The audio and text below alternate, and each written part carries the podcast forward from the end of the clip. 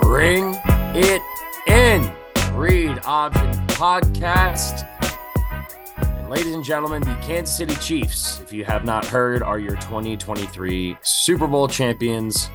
Repeat back to back. Patrick Mahomes, the inevitable Patrick Mahomes, does it once again.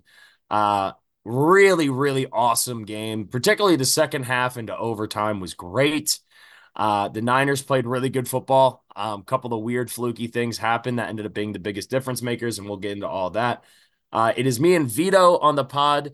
No Scotty. Um, seems like he's just he's he's licking his wounds. You know, I mean, I came on and did the podcast the Monday after the Super Bowl last year when the Eagles lost, but you know, hey, teach their own. Everyone does it different. I get it.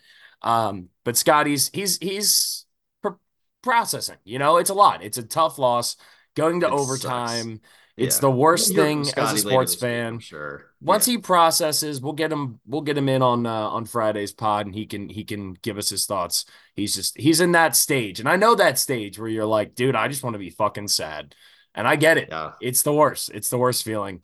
Um, but we'll get Scotty on soon, and he'll uh he'll do that. You had because I'm curious because was it the Seahawks Super Bowl that the Broncos got shit pumped? Yeah, you- it's only Super Bowl. I haven't seen the whole thing in NFL history. Really? I've watched every single one except I, I've never seen that all the way through. Yeah. Wow. So I I'm asking that because I'm bringing that up rather because I'm curious which was worse, getting curb stomped or like watching the Eagles barely lose last year. Getting curb stomped by far. You think? You think that's worse? I think because it was so hype, it was the first Super Bowl of like my like my fandom. I became Yeah. a Broncos fan after Elway. So like the crazy thing was that it was like all this hype for 13 years. I'm a diehard fan, and then you go and like the first play was a fucking safety. Like we got Yeah. our shit pumped. So like it was bad, but uh I think that was worse. The cool thing about last year is I was still it's still the amazing experience of going to a Super like there's still a high there, and it was such a great week, and Grant being in it, like all that. It Well, yeah, amazing. that's tough too because it's like yeah, Yeah, it was your, and like I wish he, if I could pick one of them to win, it would be the Eagles. Like if I, could, which says something probably. Like if I could make one of those losses a win, I think that would be more meaningful. yeah. But like, I don't know. You also It- got to go to the team party and you got to do some yeah, really cool a- shit afterwards. Yeah, exactly. like, I don't know. I had a great time. I can't lie. Like it was Yeah. somber, but it was cool. So uh, definitely uh the Broncos. I mean, I was in college and I remember like getting very drunk and waking up the next morning like with a, a very bad hangover, being like, I don't remember the game, and I'm okay with that. Yep. Like seeing the score, just being like, no. Yeah, I it's it's tough because last year's Super Bowl man was like I any Super Bowl loss is gonna fucking suck. And I remember too, like that Monday after after brushing off the hangover and kind of waking myself up a little bit, like kind of sitting there and like, damn, that was a good football game. And I think I even texted you guys that like on on Monday, where I was like, all right, enough time's passed. Like it's been, you know, I've had time to kind of sit on it. I was like, what an awesome game. What an awesome season. What a run. Like everything about it was so cool and so special. It you know, it just didn't quite work at the end. I think the tough thing is you get the two weeks of buildup that if you have, you get so excited and then you just get absolutely like blown out of the water. Then it's just like, all right, well, that that sucks because that's like such a big buildup to just have like a massive letdown that you can't Yeah. even be like, oh, at least it was a fun game. Which is funny because I feel like most times the losses that you're closer to are the ones that sting more. Yeah, maybe not for the agree. super maybe not for the Super Bowl. Maybe the Super Bowl getting blown out really is worse. Yeah, because like you you didn't deserve like not you didn't deserve to be there, but like you had no opportunity at all to win. Yeah. Yeah. You were just out. yeah. Oh, when yeah. you're out of it like that, it's sorry. But not no, to bring I- up not to bring up bad memories. It was just Yeah. that, No, that I- question I- popped in my head. I was gonna say, uh, yeah, shout out to the Chiefs, our longtime listener JT Haas, Kansas City Chiefs fan. I was Mhm. in Vegas with this guy. He won the Kansas City Super Bowl bet last year. I saw him take the ticket and say, "Put it on the Chiefs I again." this remember year." that story. Oh and my he god. just hit it. We're going to Vegas in a, in about a month for our buddy Nick Calcaterra's bachelor party. So shout out for that. But like JT, shout out to you. win- Uh, you know the Chiefs winning your bet win. That's a legendary throw re re up on a Super Bowl bet. That that was back cool. to back. And the Is he gonna do it it hit, three though? I told him, I mean, I think this could be the first team to ever three-peat. Like they're that good. I am not betting against Mahomes to do that. Like it's incredible. So it would be amazing to see the first three-peat in NFL history happen with free agency and everything. And it just comes down to this team. And one other question before, I know we just got off the Eagles, but I did have one question to kind of ask you back. Sure. If yeah. you could flip one of your Eagles Super Bowls from a loss to a win, is it last year or is it when you had Andy Reid and Terrell Owens and like it was la- last year.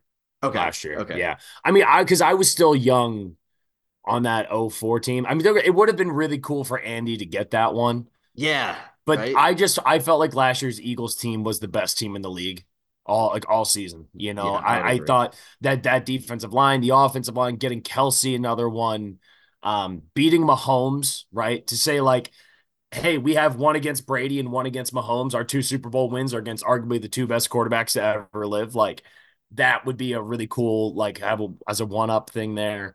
Um, yeah, yeah, That's I would, I would, yeah. I would flip last year's, especially because the game was so good. The 04 Super Bowl kind of sucked.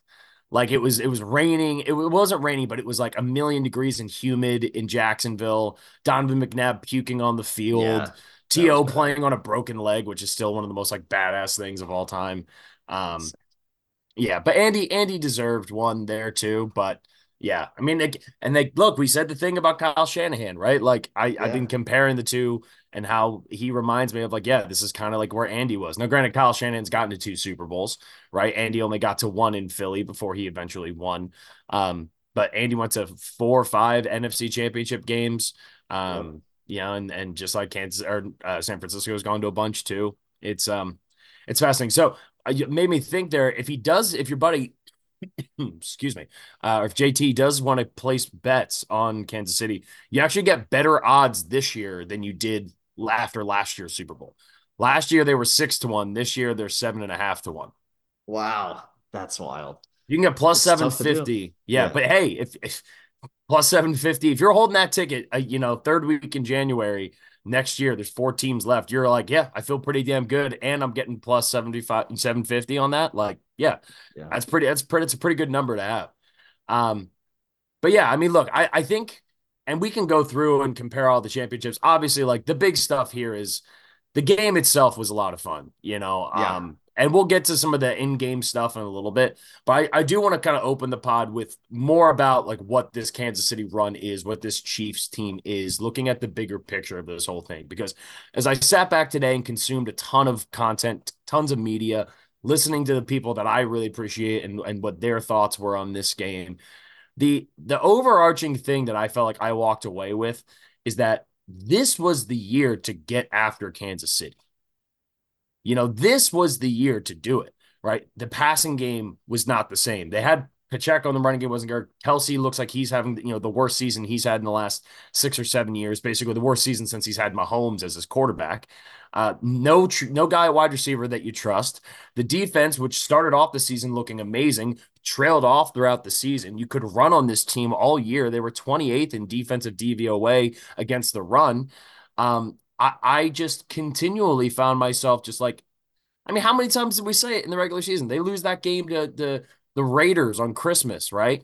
And we're sitting there like, oh my god, what the hell's happening to the this? Broncos Chiefs had team? a chance to win the division, and at some point yeah. there, yeah. Like, I yeah. mean, they, they lost to the Broncos. They lost that game to the Eagles. I mean, they had so many weird games that you're like, this just doesn't feel like the same Kansas City team. And yet, when it came to matter the most in the biggest moment, like it was here, right? And building rosters. He's the I saw a stat that Mahomes is the first quarterback uh to have the or first player to win a Super Bowl while also having the highest cap hit in the NFL. Right. That's the thing we talked wow. about with with Brady all the time. Right. It was like, well, Brady always took discounts on his contract because he wanted to have his team around him. It's like Mahomes got his bag. Mahomes got paid. But when you have that guy, you have 15 over there, he is inevitable. And I felt like this game was such a great, like, microcosm of what the Chiefs have turned into, which is that they know how to build teams because they have the two best building blocks that a team can have in the NFL, and that is Patrick Mahomes and Andy Reid, right? If you have those two guys, you can you can figure out the rest because you know Mahomes is just going to be good enough to get you what you need to win the football game. You know, and when we get into the game, we talk about the missed extra point. A lot of people said, like, oh, that missed extra point was huge, right? Because then it turns into a, you know, you need a touchdown or a field goal. I I trust Mahomes. If Mahomes needed a touchdown to take the lead in the Super Bowl, they would have gotten a touchdown. They would have found a way to do that, you know. But instead, we're sitting here and and and we're arguing that one point. Mahomes is just that good. Like they, got what they needed, which is they needed three points to tie that game, right? And from there on out, it just it's it's inevitable. Like that's the word that I've heard a lot used um, when it comes to what this team is and what Mahomes is and, and the brilliance of what they're able to do, despite the fact that they have, you know, the highest paid player in the NFL and they have a guy who's going to take the biggest cap hit, you know, for the next 10 years as he continues on this career. But that's what Tom Brady did, right? And that's what Belichick yeah. did, which was like you had the two the two things you needed were Belichick and Brady. Everything else, we could figure out ways to do it, right? If we were going to do it with Corey Dillon running the football and Teddy Bruschi and Willie McGinest and Rodney Harrison playing sick defense, and they were going to find ways to win it that way. If they were going to win it with Randy Moss, which I know they never did win it with Randy Moss, but you know, if they could win a lot of games, be in Super Bowls with guys like that, if they had a good offensive line, a bad offensive line, they lose in the Super Bowl to the Eagles, where you know Brady throws for 500 yards, and then the next year, you know, and it's the what I think the highest scoring Super Bowl of all time only then for the next year to have follow up and it's a 13 to 3 Super Bowl and the defense yeah. ends up carrying the way, right?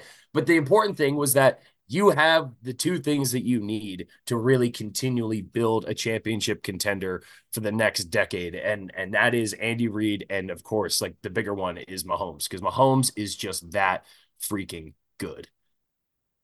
I, I said it last year. I'll say it again. He's yeah, he's the best football player I've ever seen with my own eyes. He's the best probably athlete I've ever seen with my own eyes. Like the dude, he moves differently, and and like you said, we'll get into some of the game and why that mattered. Like why that like when people say, "Oh, he's the best," and because he can do this, it's like okay, that's nice, but like you know, Josh Allen has the strongest arm. It's not like he wins every game because of it. It's like no, the Mahomes skills translate to wins a lot because it's getting third down conversions when you need. And he just seems to be clutch as well. With all of this stuff on top of it, he's just clutch. yeah. point. Like you don't get this far this many times in a row without having just some kind of edge to you that like not a lot of other people do. And we're talking about NFL athletes. Like these, it's crazy. Everyone has that, right? So eh, it's just eh, like yeah. he's he's the alpha of alphas. It's it's just different, man. And what's amazing, there was a great quote, and I think I heard Mike Golic Jr. say this, or, or, somebody said it, but it was a quote from somebody in the organization, or no, it was Kevin Clark from ESPN. Um, and it was the uh, the GM for Kansas City was talking about Mahomes. And it's like everyone talks about Mahomes and how incredible it is when he's Superman, right? Because it feels like that. It's like, holy crap, he's Superman. What makes Mahomes incredible more often than not is when he's Clark Kent, not when he's Superman it's the every it's the everyday mundane things the correct decisions the correct reads the not turning the ball over like making good mistakes. And then when he needs to be superman right and the in the fourth quarter drive to go down to go kick the field goal and the overtime drive to go i mean he took a couple of nasty hits running the football in yeah. that game right? And he still found ways to go break through pick up big time yards when he needed to. He was unbelievable when he needed to be, but he also just is so fucking steady in the boring shit that it takes to be a really good NFL quarterback. The stuff that isn't the no look sidearm behind the back, left handed throw stuff that we see him do that is mesmerizing.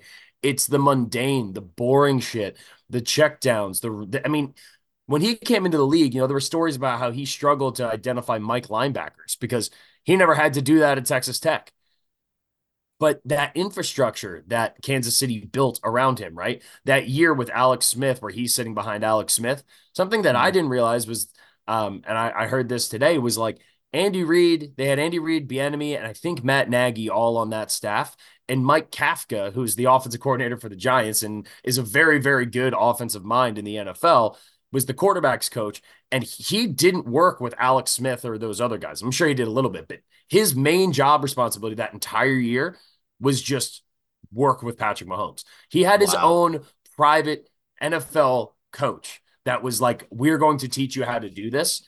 And then next year when you come in, you're gonna you're gonna be ready for it, right? Which yeah. is so much of it's like, oh, you're gonna learn in the QB rooms and you take little tidbits and you're not gonna get the reps at practice, but you're gonna find things. He was able to do all that because he they built the infrastructure, they built that organization in a way to maximize the potential that this dude had coming in. And the thing that always that no one ever talks about with Mahomes too, again, the boring shit, he is so freaking smart pre-snap. He is such a smart cerebral quarterback. His ability to read defenses, to go through his reads, to go to the back end of reads when things break down, like he knows where people are at all times. And the chemistry stuff, the one-on-one stuff with him and Kelce, like that's unique, right? That's something that mm-hmm. we've rarely seen in the NFL. You see it with a, a handful of all-time greats. Like, you know, Peyton Manning and Marvin Harrison had a little bit of that, right? Peyton always knew where Marvin Harrison was going to be. I think you could say Brady with both Edelman and Gronk had that yeah. kind of chemistry. But they, I mean, they're already up there as like one of the greatest quarterback pass catching duos of all time. Yeah. Oh you yeah. Know? I mean, they're the, they're the most prolific in the playoffs. They you can just tell by the way they worked, even in this game, in a couple key situations. Listen, I, I think when we talk about this game and what the Chiefs did, we'll hit the offense and, and we'll hit that. But this defense to me and hold doing what they did to San Fran uh, and flip side, even like both these defenses. I mean, at one point, halftime, was a 10 to 3 game.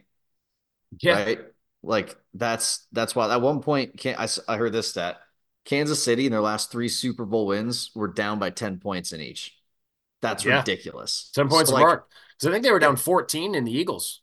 yeah, so it, it, double digits in every Super Bowl, and they've won all of like that's that's just wild. On uh, the last three wins, I said, but yeah, that that team and what they've been able to do defensively um, was surprising to me, and I thought that like, um, you know, we talked about the Niners defense and what they needed to do, and they did like you know, they end up getting some pressure. Like we saw all those all those guys we listed off uh, last week, uh, getting ready for the pod or getting ready for the Super Bowl on the pod. We said all all these names they signed: Hargraves, uh, Chase Young, obviously Bosa. Um, there uh, arms. There's a bunch of guys that were getting in there. It was awesome to see. I mean, Jair Brown was all over the place. Um, they, they Randy Gregory popped up and had his best yeah. game as a yeah. Yep, that was wild to see. Um, yeah. Drake, like I'd forgotten know, that he was even on the team still. Like I remember when they traded for him mid-season. Yeah, and I was like, was a Broncos start this year, and I was like, that's that was weird. I didn't see yeah. his name since. Yeah, uh, but doing you know that that was an impressive side of the ball. But then this this Chiefs defense, I, yeah. I think this is where like what Justin Reid was able to even do. Um, some of their blitz, like like I think that was McDuffie coming in off the side when he pressured Mahomes on that. It like, was or uh, uh, pressured Purdy on that third down. Yeah, in overtime, like that was a great blitz because because we talk about listen, the best left tackle in football probably missed that. He went yeah. and blocked the outside. He didn't see the blitz coming. Like you're you're not just fooling a good quarterback, a good system. You're fooling probably the best left tackle in football. So like hats off to these this Chiefs defense and some of the plays they made. Well, and, and Spags, and you're totally right because I want to. Yeah. As much as we're going to talk about Mahomes, the defense deserves it, just as much credit, right? Because the way I the way I think about this game was like Mahomes was always going to get enough to put them in a chance to win the game, right? Yeah. If the, and, and that's the thing. It's last year the defense struggled against Philly, right? The Eagles were able to move the football, put up a lot of points in that game. Mahomes said, "All right, fine. Then I'm then I got to go score score 40 and we're going to find a way to go score 40, right?"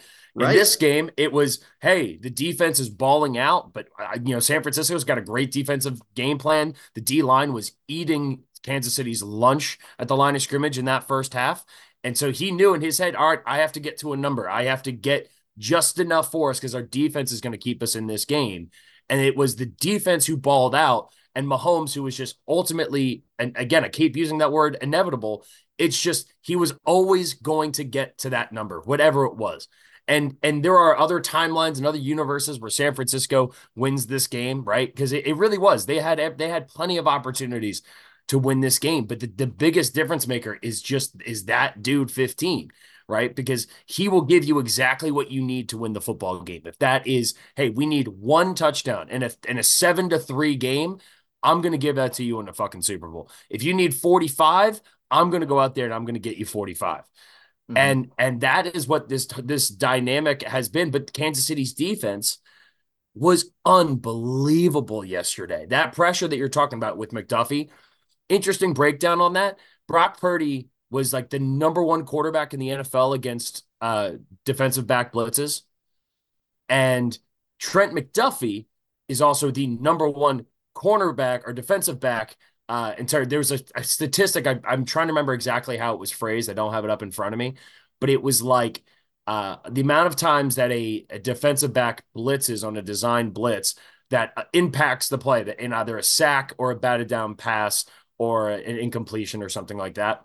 Um, Trent McDuffie had 13 of them this year, which was five more than the next player. Wow. Trent McDuffie is just really, really good at that. Defense, man. And, and yeah, and the guy to call it too, like incredible. And yes, like Trent Williams missed the block, but that also wasn't Trent Williams' responsibility. The pre-snap read is on Brock.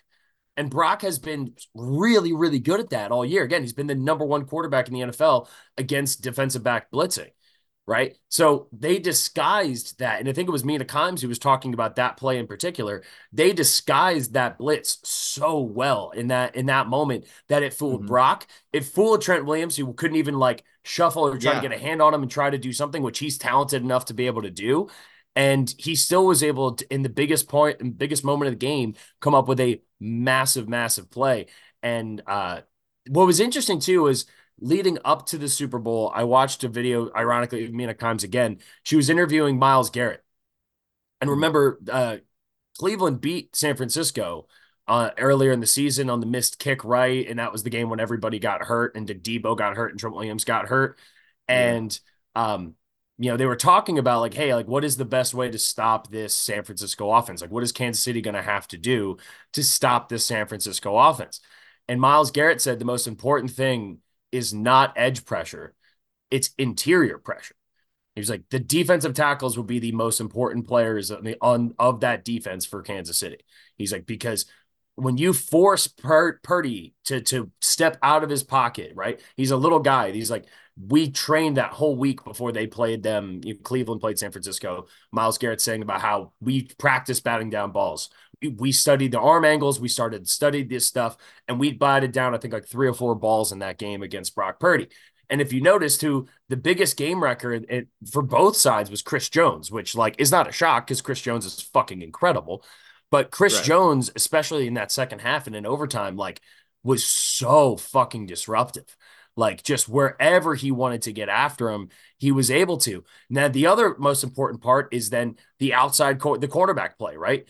And McDuffie, first team All Pro, um, first or second team All Pro, but they they I didn't think we actually talked about this. They listed nickel corner as a different category on the All Pro ballot this year. Mm. So Trent McDuffie was made the All Pro team yeah. um, as a nickel cornerback. That pass breakup he had in the first half while covering Deebo. Dude, that was oh nice. God. Arm around the, the the right arm to go up and back and swat. Yep. It was incredible. And his his left hand is in like they always teach you when you play, it's like you want the back of your hand on the on the inside hip, right? When you're running downfield, because that's how you can track the ball. Your head up, you're tracking the ball, but you can feel him there. It was as textbook, and Deebo's hand fighting with him, hand fight, they're hand fighting each other, and his fans just going back to the hip, back to the hip, back to the hip, balls up in the air. He skies up, knocks it away. Um, I mean, it was just unbelievable, unbelievable play. It, it really, yeah. really was. I was, I, I was so impressed. L'Jarius Sneed, like again, he was a Pro Bowler, All Pro guy. Trent McDuffie, All Pro guy. Justin Reid was really good. I mean, Kittle had, I think, what two catches in this game. Um, they they really did a good job of icing out Kittle, uh, which is hard to do. I mean, Kittle always has games like that. Um, yeah, two catches for four yards. Now, one of them was a huge fourth down pickup that they the uh, mm-hmm. the Niners went for and got, but Kittle, like if you eliminate Kittle, and basically, you're like, all right, from like Aiyuk had three for 49, Deebo had three for 33. Jauan Jennings ended up being the best wide receiver for them. And then, of course, yeah. Christian McCaffrey, eight for 80. He had the one touchdown. Um, really fun design play there. But I mean, outside of that, the opening drive where it felt like San Francisco was going to go down and score points. I thought right? they were going to get. And like, then McCaffrey fumbles. Seven. Yeah, yeah, that was huge. They marched. The opening script was perfect. That fumble was massive. Oh, Absolutely oh, yeah. massive for Kansas City. Even though they went three and out back, it just stopped all the momentum because then Kansas City went and they they got to stop, right? And then that first quarter ended 0-0. I'm like, holy shit, like this is not what any of us were expecting. We thought there, there'd be at least some offense here. It took a while for both offenses to get going. Um, and then this is the other thing is like we're talking about the bigger picture stuff here and like the overall thoughts from Kansas City's win. And we'll get into the more specifics in the game and, and San Francisco. But what Mahomes does better than anyone else I think I've ever seen and not named Tom Brady, if you give him the ball before the half, he's getting you points. Like no matter what. Yeah. Like Kansas no, I mean, no, I think that I think to your point, like when they had that Travis Kelce running in front of uh Tyreek and they had that 11 second dump off. So like this team, I think to your point, it's a combination of that coach, that quarterback, those that team, they're ready. That they are awesome, man. They scored the field goal with 20 seconds left in yeah. that first half. And that made a difference, right? Without just, that, they're not going overtime. So, yeah, like, yeah. But also just to for them to feel like, hey, we can move the football right? Like I think psychologically, right. it's like any points. No, yeah. no points. They they were able to move the ball a little bit, but I mean, in the first half, they were not moving the ball cons- consistently. They weren't finding oppor- They weren't connecting on big plays, right? And then all, all of a sudden, two minute drive. Here's your opportunity. They go down and and they make something of it, right? They go down. They get those points just for their own head to be like, you know what, like. Okay, no, I'm like we're good. We're good. We can go in. We know our offense. We know these things are going to be in there. Um, and, and Kansas City did something here in this game too that very few teams do as well, which was the adjusting, right? The whole first half, Kansas City's running these bubble screens outside and thinking, hey, let's get our ball in our receivers' hands, you know, get them up and moving. The offense looked a little disjointed. They weren't running the ball well. Pacheco um, had a, a pretty str- Pacheco struggled, 18 carries for 59 yards. Um, yeah, not was, good. No, and I think of those 18 carries, I think 14 of them were in between the tackles. So they were trying, but credit to San Francisco's D line where they were making life hard, right? They were like, yeah, you're not running the ball up the middle on us.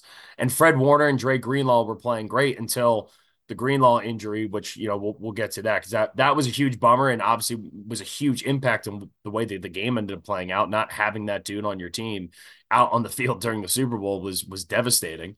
Um, but I just Kansas City just finds ways to do it, right? They they they're running this offense and whatever they thought going in was going to work, it didn't.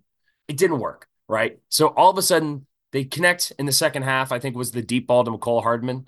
Was that was that the beginning of the second half or was that in the first half? Oh, um Oh, I think it was in the second half because it was the yeah, I think it was the drive that they ended yeah, up scoring the touchdown on, right? The, yeah, half. the one in the third quarter where they end up throwing the ball to um uh what's his face? They threw the ball to MVS for the touchdown. I think yes. it was on that drive. So yeah, it so was, the, the, third quarter. Um yeah, the Mecole Hardman deep ball, right? Taking the shots. And you saw everyone talked about, you know, the uh, Travis Kelce getting in Andy Reid's face and bumping into him, and Andy almost fell over. I was like, poor, poor Andy Reid. he just had yeah. hip surgery, and now you got this ogre screaming at your face. Um, but I just they they completely changed the way they you know that it wasn't working. Sorry, so we're gonna figure out something else that is, and then it works, right? That only yeah. happens because of those two guys, right? That happens because of Andy Reid and Mahomes. Yeah, yes, all the other the guys need to make catches and they got to hold on to the ball and stuff. All that, but like they start running these quick slants, like on the final drive when when they needed it most you know, hit Rashee Rice on back to back screens or slants, right? Get him the ball in space. They had the third and six where they had Rashee Rice going on the drag across the middle of the field. He catches the ball, turns the corner, breaks up for a huge first down. Um, and that was the same series too, where uh, or the same set of downs actually, where they threw the ball to MVS and he what should have been like a six or seven yard pickup turned into like a five yard loss.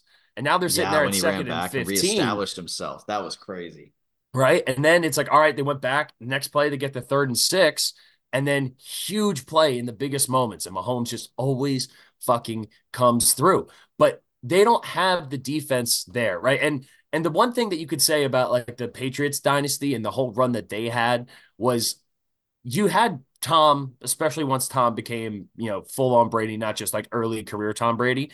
But you had Belichick, and you Belichick's like he he's like I got this. I know my roster. I know what I know what my team needs.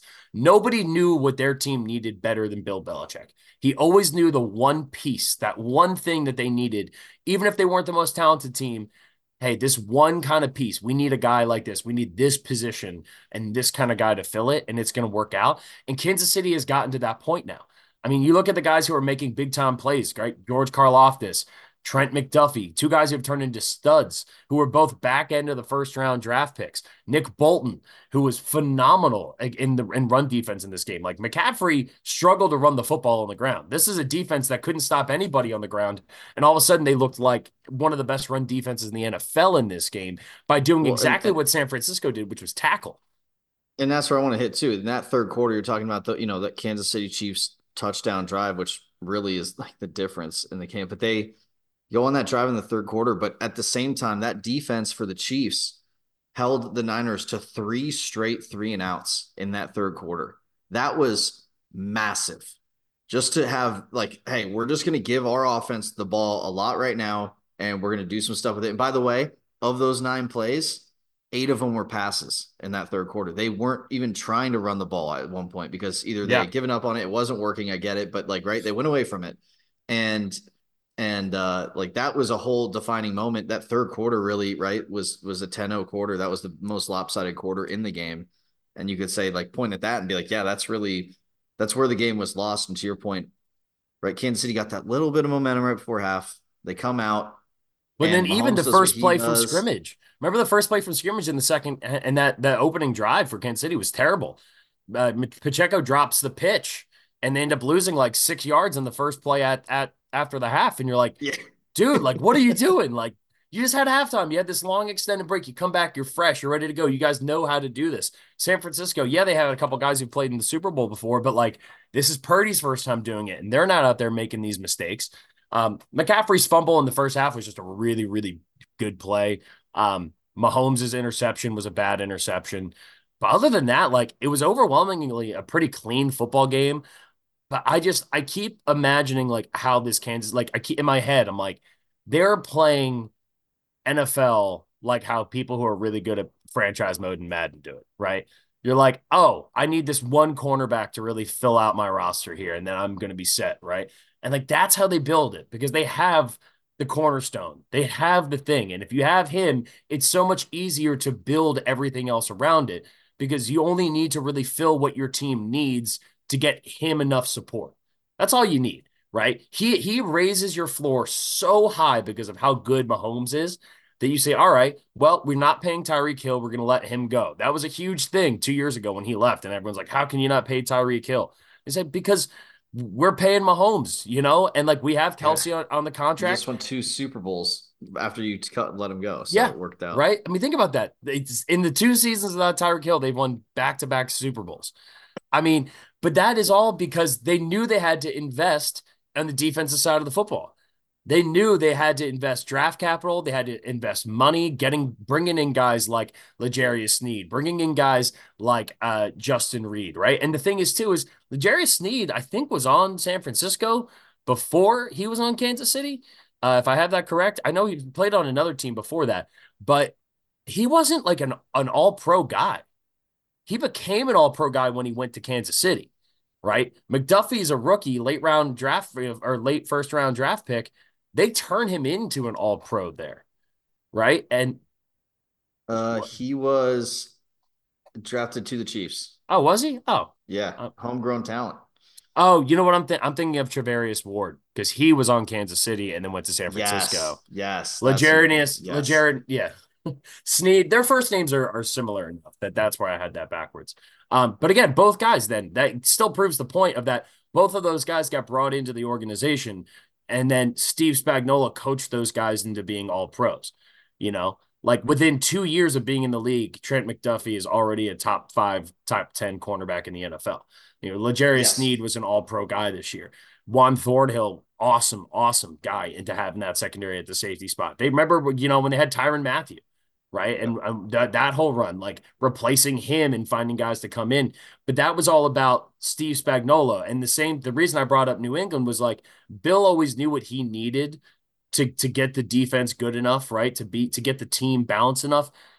Andy Reid knows how to do that better than anybody, right? Currently in the NFL. And to have a defensive coordinator like Steve Spagnuolo, who you can just say, hey, this is your defense. Like Andy's not touching your defense. He's not going to be anywhere near it. He's like, that's this is your thing, man. Go be the mad scientist in the lab, cooking up these crazy exotic blitzes and and bringing the house. I mean, they blitzed the shit out of Brock Purdy. And you felt it. I mean, Brock Purdy didn't look comfortable the entire game. I'll say this I think Brock Purdy played pretty damn well. I was very impressed with the way Brock Purdy played in this game. It wasn't like unbelievable, but the reason I'm so impressed by it is because of the amount of pressure that they were sending at him.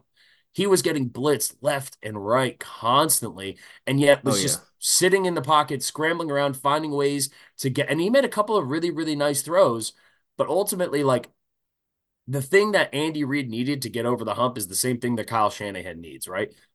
Andy Reid was had Donovan McNabb and Michael Vick, and you know had, had had a bunch of really good quarterbacks throughout his time in Philadelphia. Guys who were Pro Bowlers, guys who were All Pro guys. You know he had unbelievable wide receiver talent in guys like T.O. and DeSean Jackson and Jeremy Maclin. He had all these guys for a long time. LeSean McCoy. He never had th- that guy. You know he never had like and and for the record, you don't need to have arguably the best quarterback of all time to have a that guy. You need a, a Josh Allen you you know, you need a guy who's in that ballpark and you can go out and win a Super Bowl. And Andy Reid needed that. And Kyle Shanahan, the one thing he's never had in his career is a true guy at quarterback, a true game changer at the position. And Brock Purdy's a really good quarterback. I, I've given him flowers all year. He's not a game changer. He's not elevating you to a whole nother level. We've seen glimpses like the scrambles against Detroit in the NFC Championship game, where like those were big time plays right? But it's not what Mahomes or Allen or even like what Jalen Hurts was able to do last year, right? It's it's not to that up tier. And I think if Shanahan eventually gets to a point where he has a guy like that, a that guy at quarterback, then that might be the thing that gets him over the hump because Andy Reid, it, it, we're going to talk about Andy Reid as one of the greatest coaches of all time now. I think he was in the kind of in the conversation before, but now three Super Bowls. If he coaches, I think for five more years and they average 12 wins over the next five years, he will break the all time wins record. So that's very feasible for Andy Reid to be able to do that. And as long as Patrick Mahomes is still playing for five years and yeah. Andy Reid's still alive and still coaching, like it feels like he's going to be able to continue to, to build off of that. And you can be an awesome coach and not get those Super Bowl moments because there's only so much you can do as a coach. You do need a guy who is at that next level to get you there. Like there is no Belichick without Brady. There is no like Andy Reid in this era without Mahomes. Andy Reid was the guy who was always so close to getting there, but could never get over the hump because of clock management or timeout management and all these little things that he wasn't good at. Mahomes erases that stuff, just like Brady erased the stuff that was wrong with Belichick you need someone like that to be the counterpart. We saw it with San Francisco or with Los Angeles and Stafford and, and Sean McVay, right? Like the difference that that made, which not to say that Jared Goff couldn't have potentially done it at some point, you know, he still could, but Stafford was on another level and spoke the same language and was on the same wavelength as McVay. And you kind of need that to, if you're going to be like a long standing team, you might be able to get one. You definitely can go out and get one but if you're going to be a team, and San Francisco obviously has all the talent to be able to be a perennial contender, like Shanahan needs that guy. And I maybe Brock Purdy is it. Maybe he turns into that, you know. But yeah, I don't. I, I didn't see anything like Brock Purdy didn't lose this game, obviously, no. and and I thought he played pretty well. I thought he ran the offense very well. His timing was pretty good when the Chiefs were even up in his face. But to me, like again, if I'm looking at anything, I'm looking at how they kind of you know, they found a way to get McCaffrey the ball in, in, in the air, which is good because they had to check down and get it out quick. And they, they did a lot of that. But, you know, the touchdown play that was sick. Like they, they had a couple cool plays. Um, but I just thought that I expected more from that side of the ball. Like I think when you hold Mahomes to what they did, yeah, right. Because and I'm sorry, I'm I'm uh you guys know how it is. You got all the tabs open. We're talking about all this stuff, but the one thing I'm trying to pull up here is like, what did yeah? So what did they have at the end of the fourth quarter? Because the Chiefs scored the touchdown. Hold on one sec. Like the overtime throws it off, and then obviously the end. So yeah, like I guess it was 19 to 19 at the end of the th- fourth quarter. So yeah, it was actually 16 to 16, right? And I remember I was texting my dad. He's a Niners fan. And I was just said, man, I really just think both these teams are going to score. Then we're going to end up in OT. And yeah, like that's exactly what we ended, what ended up happening there. Um, now, I don't know. I definitely think that, um, you know, it's just it's a little different, you could say, with how that all went down uh, at the end of the game because yeah, it was a low scoring game, but that's what I expected more of San Francisco as an offense. Like not Brock Purdy. I expected more of the offense. Like he was on time. He did his job um, up front. They weren't as impressive. Like we thought that they were going to be able to bully uh, least a little bit on the Chiefs side, like on the off tackle or something, and they couldn't get it going. And and that's really been their bread and butter. They weren't able to do play action. They went to straight drop back, and like that's not what I guarantee you. That's not run that much in practice, right? Like that's not what they want to do. So no. That whole entire scheme of what they had to do in the third quarter, I bet you they thought they were adjusting, but they actually probably just sort of stuck with what they were doing in the first half. And they were up, right? And and I get it. You you're always going to want to try and get the edge, but it seemed like going away in that third quarter, you know, they they really come back. Hey, this goes to overtime. We haven't even hit that yet, but like, you know, the magic at the end of the game, the field goals back and forth, it was special. And it was one of those things where it's like, man, are we really going to get extra time in the fucking Super Bowl? This is awesome. Like, just as a fan, that was so cool. Just being like, yeah, yeah. don't let football end. I don't want football to fucking yeah, end. Don't let go. football end. Let's keep it going. yeah, first overtime in the Super Bowl since the 28 to 3 game. Um, also a little bit of cleanup here. The deep ball to uh Hardman was in the first half. That was a drive that they fumbled on the goal line when Pacheco oh. fumbled on the goal line because that was really the only time before the field goal that it in the first half that it felt like Kansas City's offense was starting to get momentum. Um, I was gonna say in my head, I was like, I swear that was the first half, but I don't remember, and I forgot that Pacheco fumbled the ball um, when they were it was like first and goal from like the nine yard line. Uh, but I mean, yeah, look, the last five drives of this game, touchdown, touchdown, field goal, field goal, field goal, then goes to overtime, and then you add the two drives of of overtime, field goal, touchdown. I mean, the ending of this game was absolutely, absolutely electric.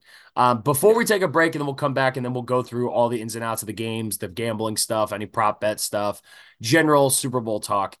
Couple of like, because I I normally don't like doing the hyperbolic like is Tom Brady, you know, is is Mahomes now the goat? You know, up next on Get Up, you know, stick around. Like I don't like doing those kinds of questions, but after the Super Bowl, I do enjoy kind of looking at the big picture thing here.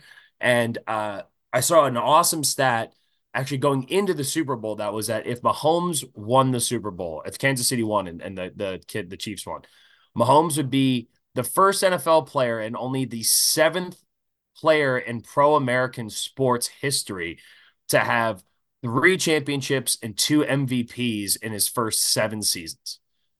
So he is the first NFL player to ever do that. And the fucked up thing is that he didn't even play his first season. So really, he's done that in six seasons. He's gone to five Super Bowls or four Super, four Super Bowls, four, four Super Bowls in five years. He's gone to six AFC Championship games. He is four and two in AFC Championship games. He is already the all-time leading rusher from the quarterback position in postseason history, which is a fast, crazy fucking stat. Like Steve yeah. Young, you think about some of the great, like Elway, any of those guys who were physical, you know, but he is the all time leading rusher from the quarterback position in NFL history uh, in the postseason. Um, I mean, and the, the look, the list can go on and on and forever and ever. But the thing about quarterbacks is that typically at 28 years old, that's typically when quarterbacks enter their prime, right? Because they still have the physical tools, but they can also, the mental side of it catches up, right? The thing that always weighted Brady in the GOAT conversation above everyone else was like Brady had like three different Hall of Fame careers, right? Yeah, he had yeah. he had the the three Super Bowl run in the first you know part of his career. He had the Randy Moss, Wes Welker era where they didn't get any Super Bowls, but he put up a million fucking yards, and then he had the back end of his career that ended with you know the Seattle Seahawks touchdown, the uh, the Malcolm Butler Seahawks Super Bowl, the Rams yeah. Super Bowl, the 500 yards against the Eagles Super Bowl that they lost, and then the Tampa Bay Super Bowl, right? Right. That was always the thing because he got the three early, and that's always he got the three really early. Yeah, and, and, also to your point, the difference, and I, I like this comparison because you're right. It's it's fair to talk about at this point, right?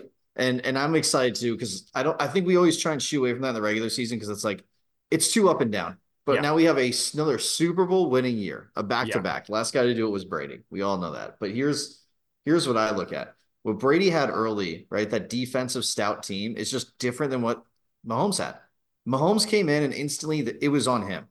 Yeah. That's the difference. That first era of Brady was great. And don't get me wrong, it was on like the, he had to go and and the Rams know, Super Bowl, right? The drive yeah, at the end of the Rams Super Bowl was all time. Like he yeah. had great moments. I'm not saying that, but go look at the early careers of Peyton Manning versus Tom Brady, and you can easily see who has more on their shoulders. That Yeah. is just a fact. Yeah. And I think when you're talking about these two guys, like like literally in the Super Bowl, Purdy and and Mahomes in some ways are a reflection kind of of the difference what like those two guys dealt with early.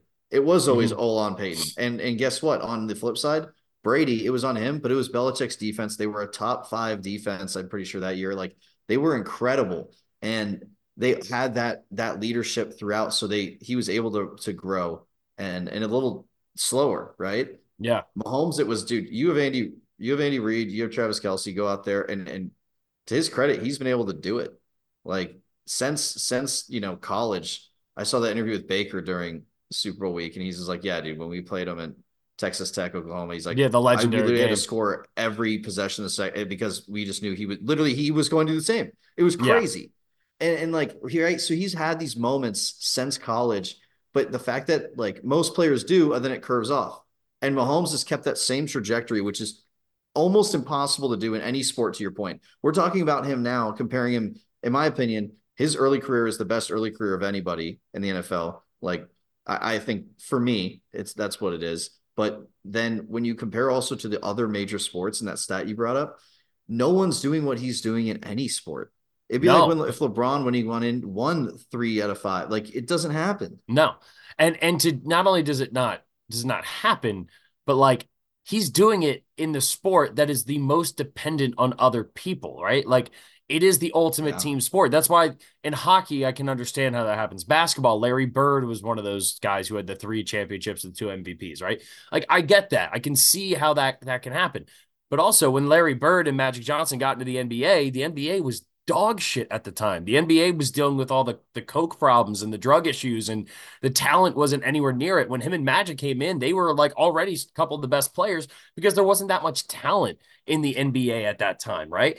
It, Mahomes is doing this in the most talented era of football, arguably of all time, right? I mean, like there are more, there's more information, there's smarter plays, there's this whole history and and encyclopedia of it worth of information about everything that's happened. And no discredit to again what Brady did in the beginning of his career was great. But if we're just gonna say, hey, first six years as a starter for Tom Brady versus the first six yards or first six years of a starter of Patrick Mahomes, the one thing that Brady always had over him going into like, if we talked about it last week, right? Brady had the three Super Bowls in the in his first six Right. years. Now Mahomes does too, but he also has two MVPs, and he also has is is destro- destroys him. He's got two. Oh, okay. He he destroys Brady in every single stat passing statistic, and part of that's all well, the games change and all that stuff. I get it, but even still, to to your point, like he wasn't being carried and then had to come up big in a couple of big moments. Like that's what Brady did. But like the defense got them to those Super Bowls. The defense led the way. Brady had to come up clutch in big moments while he was still learning to become great. Mahomes yeah, no, walked, no. Real quick, he has three. he has three MVPs. So he has three. He's only trailing Tom Brady for the most Super Bowl MVPs in NFL history. Oh, not Super Bowl MVPs. I mean just regular MVPs. Oh, I meant Super Bowl MVPs. No, no, MVPs of the league. Yeah, yeah, yeah. Very different. Yeah. My bad. I'm thinking Um, Super Bowl. No, no, you're Sorry. good. Um, but again, like all the statistics heavily weigh for Mahomes, and, Ma- and those defenses that like he played with when they played San Francisco the first time, they weren't bad, but they weren't great. You know, like the de- like they got lit up against Tampa Bay when they played them in the Super Bowl. You know, they lost to Tom Brady and the Patriots, and like that's the one thing that New England and Brady fans will be like, oh well, when they played the two AFC Championship games or the AFC Championship game in the Super Bowl, Brady beat them twice in the playoffs. Like, okay, yeah, I mean, he did, but Mahomes is also what 24, 25 years old, right? Like, I think if it's a version of this like Mahomes right now, it's probably totally different. And the other thing too is the head-to-head stuff in, with quarterbacks doesn't really matter as much because you're not doing anything out on the field to stop. Right. You know, it's like not like Mahomes is out there playing slot corner. You know, it's it's like he's he, it's it's you can compare them individually for what they did, but you can't compare their head to head, right? You know, you, you can compare, but the head to head thing is always kind of weird to me. Um, it's like I don't take anything away from Josh Allen because like they have struggled to beat Kansas City in the postseason, right? Like I've seen Buffalo and Josh Allen beat Kansas City. And I still think Josh Allen's fucking incredible, but he's not Mahomes because right now nobody is Mahomes. And frankly, like I I said for a long time, like Aaron Rodgers was the best quarterback that I ever watched. Like peak Aaron Rodgers was the best quarterback at at the position that I've ever seen.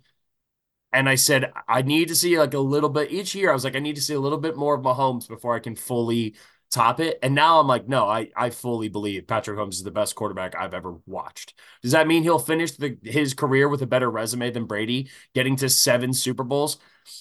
I don't know. You know, I mean, he's got to win four more. But at 28 years old, when most quarterbacks are hitting that sweet spot of understanding what they're seeing on the field and they're still athletically gifted and they can use their brain and their body, and then as they get older, transition to just his brain, it's like Mahomes is in his, was in his prime walking into the league basically, and yet he is still just continued to get better. So if he's entering his prime now and he's already got three Super Bowls and two MVPs, and he also did it this year with the worst supporting cast he's ever had, that because that that's the thing. It's like the there was a great um, analogy that Kevin Clark used today, and I'm going to steal it for this, which is that like when planes are flying, the only the only way that a plane can crash is that there are 500 things, give or take, that need to go wrong in order for a plane to crash, right? And if one of those 500 things goes correctly, then the plane won't crash, right? All 500 of them have to go wrong in order for a plane to crash. And that's kind of what it's like going up against Mahomes. It's like you need a situation where all 500 of those things, or all however many things, you need the luck. You need it to be the bad year, like the off year, which we all thought that this was the off year where the Chiefs felt the most gettable. And yet they still managed to stay in the air because they still found a way to get through. And I just, I, I think I, I'm not going to say he's because to me, the GOAT has always been about like the resume thing. It's like, oh, you're the greatest of all time the best of all time to me is always different than the greatest. The greatest is about your legacy, it's about your resume, it's about what you accomplished. The best of all time is like, are you a dude who just made like throw after throw, even if you came up on the wrong side of plays. You know, you came up on the wrong side of certain games, even though you might have gone out and played your ass off or whatever. But right, like, right. you just make like Aaron Rodgers to me was the best quarterback I've ever seen. Even though Rodgers, especially or, in that era, like yeah, uh, in that late two thousands, we knew Peyton and Tom were going back and forth and winning a lot. But yeah, Drew like, dude, Brees, Aaron was great. Like yeah, yeah. he was the best. If he you was took any of them, like his his hail marys, all that, just incredible. The he deep balls, the arm angles, all that stuff. And Rod yeah. and, and Mahomes is like a souped up version of Rodgers. He's a better. I think he's so. A, he's a better athlete. The, like the deep ball. I mean, Aaron had something special, but like yeah. Mahomes, to your point, adds he he enhances so many little aspects of the game. Like his his ability to throw off angle is way better than Aaron Rodgers, and Aaron Rodgers was the best we had ever seen. Like you're saying, At doing like, that, like, yeah. Yeah. Yeah. I mean, and look, the deep ball stuff, a lot of that went away when Tyreek Hill did. I mean, we watched them with four years for, for, four years with Tyreek Hill, where it was like once a week there's a crazy deep shot to Tyreek Hill that he would hit it. I'll agree with you that when Rodgers throws it, it just looks different. It's you know, so it just like it just comes off his hand differently. That was just like, wow, that's special. But I just I I think Mahomes is the best quarterback I've ever seen. I I, I fully like believe that now and I just yeah, I I think it's I think he's incredible, man. I just I can't say enough about the guy. And again, just as much as we're praising Mahomes, equal if not more praise goes to Kansas City's defense for the way that they played in this game. And the the front office, the coaching staff, everybody for the way that they the, the operation that is the Kansas City Chiefs is is special. It, it is. There's just you don't see this a lot in sports. Um, and Jesus, man, three Super Bowls in six years as a starting quarterback. I mean, and he's been to four and he's been to six AFC championship games. The only ones that he lost to, one of them was in overtime against Tom Brady, and the other one was the game against uh, Cincinnati when uh, when the Bengals won. And I something funky about that game too. That was like a nail biter game that went all the way down to the end. So that's crazy, man. That's crazy. All right, let's take a quick break. We'll come back. We'll get into some of the nitty gritty and uh, the details of the game itself, some of the fun stuff, halftime show, all that good stuff that comes with the Super Bowl. And uh, we'll wrap up on the other side. Read Option Podcast, Super Bowl 58 recap. All right, we're going to go over some of the nitty gritty stuff from the game here. Um, now that we've kind of looked at the big picture. Um, you, you know, we as we are going through that, you know, you made a good point, and you just said it there in our break. You know, like it's not like Brock Purdy lost this game, right? So when you say that, I don't think there's anything to to point to in this Super Bowl super specifically, right? Like, because on one hand, I felt like Mahomes was just going to find a way to get it done at some point. You know, like that that part of it always kind of felt like it's like he's going to find a way to go out and win the game. But there was a couple of things that happened that really swung this game, right? Um, when you look at the turnover margin, San Francisco won the turnover margin, right? San Francisco had the uh, well, I guess technically it was a push. Um, it was a um, push, but they also that one on the goal line, like they had some more important ones. It felt yeah, like, right? yeah, right. McCaffrey won early. You know, you you fumble, but then your defense comes out and forces a three and out right away, right? So like, yes, you lost an opportunity at, for at least three points there because you were all you're all the way down at like the 20, 15 yard line, something like that. So you you miss an opportunity for at least three in that moment, but you also weren't going to get a you know like you could have got a touchdown. But the fact that you went you got the ball right back it, it kind of felt like okay, yes, we lost some points, but we got the ball back. Everything's fine. We didn't we didn't lose any more than we got. It was it didn't go from like a potential 14 point swing or 10 point swing if Kansas City went down the field and scored a touchdown. Um, but the other San Francisco turnover was probably the biggest individual moment of the game that really felt like it was also the thing that made it feel like the floodgates opened because I said this in my family group chat right before halftime. Uh, I was like, this game kind of sucks. like the first half wasn't really a great football game, you know? Like defense, it was it was a good defensive showing, but there was also like little mistakes. Kansas City's offense looked clunky. Uh, you know, Kansas City's defense was balling their asses off. It took the trick play with Jauan Jennings throwing the touchdown pass to McCaffrey uh, to, to really kind of crack the doors open a little bit on that. By the way, Jauan Jennings becoming only the second player in NFL history to both throw and catch a, a, a touchdown in the Super Bowl. Do you know who the other one is? Hines Ward. No, uh, Hines Ward Randle El. Two Hines. No, two Hines. come on. Oh, come on. How am I missing this? Nick Foles. Oh, I was th- that's so funny. I was thinking the tight end that threw him, and I'm like, there's no way he he was like a third string tight end. He didn't catch one. That's so funny. I yeah. was totally overthinking that one. Great. No, that that's crazy. That yeah. Nick Foles is also just in this elite group in Super Bowl statistics. I I love that. That's gonna live on forever. He has man. the highest yards per uh, game average in Super Bowl history. Fun fact. He sure does. He sure does. Yeah, he balled out in that game. Um, but yeah, so Jauan Jennings makes the big play. But like that's kind of what it felt. It was like, damn, for for us to get a touchdown in that first half, it was like it has to be a brilliantly designed trick play because there was just nothing that was getting open. I mean, I one of my favorite, and I'll well, we'll get into some of the betting stuff later. But I I had a bet here that I told you beforehand. I wanted to tell you about. There was a great bet on FanDuel where you could do um a comparison to players like of the same position on opposite teams. So it was like right. McCaffrey was minus 21 and a half more rushing yards than Pacheco. So if you thought, hey, Pacheco was going to be, you know, have a big game or something, then you could bet him plus 21 and a half compared to Christian McCaffrey's, you know, over under on rushing yards. Um, or, or whatever they had him him set at. But they had the gap being 21 and a half. And at, at, the beginning to middle of the fourth quarter, I look at it and Pacheco had more running yards than McCaffrey did. So I'm like, oh man, that bet cashed. Like, I'm good. I'm good. No need to worry about it. This morning, I pull up my phone and like going through the box score, and I go, holy shit, when did McCaffrey get to 80 yards? I was like, last time I looked at the box mm-hmm. score, he was not that high. I was like, oh fuck, overtime. He had, he broke off like a 10 yard run. He had a couple of big runs in overtime. Yeah, a couple really and, consistent ones. And I was like, wait, shit, now I got to go see what Pacheco is at. Pacheco is at 59. So literally it was 21 and I had Pacheco at 21 and a half. So I I barely got the cover. Oh, that's but a I, great one. But I went from feeling like I was like, oh, he's he's got more rushing yards than McCaffrey right now. And with the way that both run defenses were playing, I'm like, we're good. Like, no need to worry about it. And then, of course, yeah, it comes down to the to the end there. But I say I, that story pops into my head because I really thought that, like, the entire first half, Kansas City did such an and really throughout the whole game did such an incredible job against uh, uh, against Christian McCaffrey. It was his lowest yards per attempt in the uh in the, the entire season this year. I think it it finished out at like 3.2 yards per per rush this uh, in this game. 22 carries for 80 yards was the worst that he had in the in, in the entire season.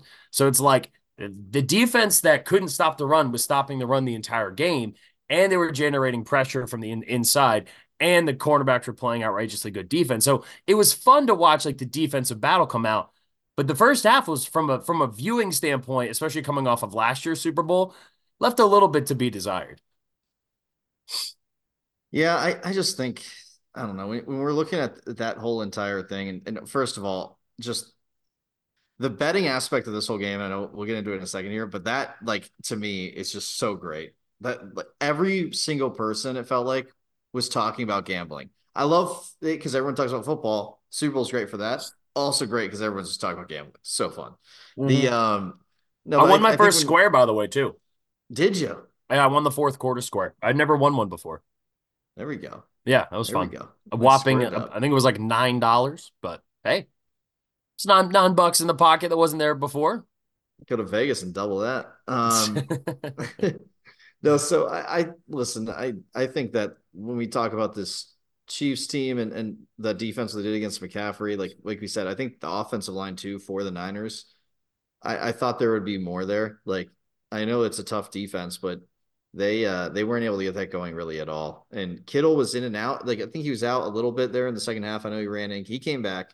Yeah. But um, you know, the the tight ends are so big in their running game blocking. Um, just on on like whams and different stuff and and the trap coming inside.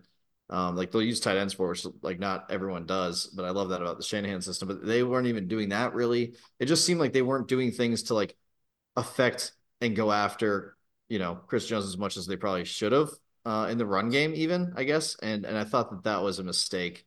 Uh, but hey, you know they must.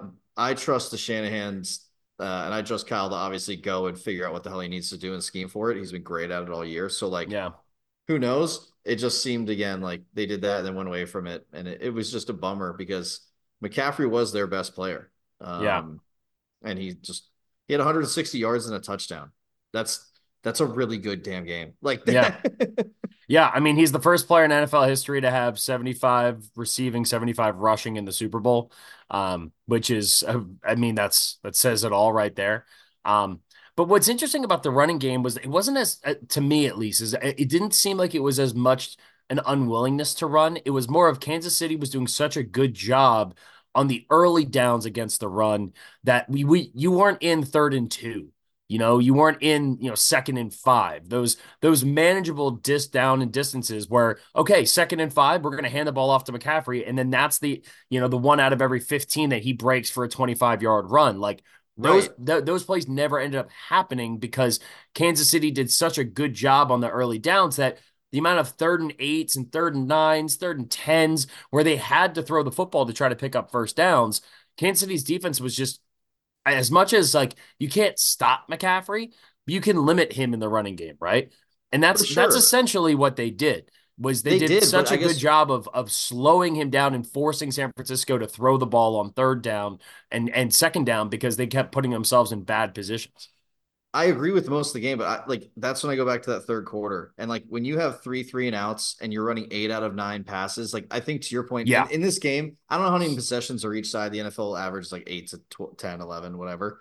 But when you only have that much and you waste three drives when you don't need to be throwing the ball, throwing the ball, and you need to be running and taking the time, I think that was just a mistake by by the Niners. And I don't know if that affected the game or anything, but I just think that that was if I were to point at anything during the game and you're like, what the hell are you doing? Like that was the moment I think they could have even made McCaffrey more important by giving him more touches there. I I just I also believe to your point, the Chiefs did a great their their secondary tackled well. And I gotta tell you, yeah. I see this team twice a year.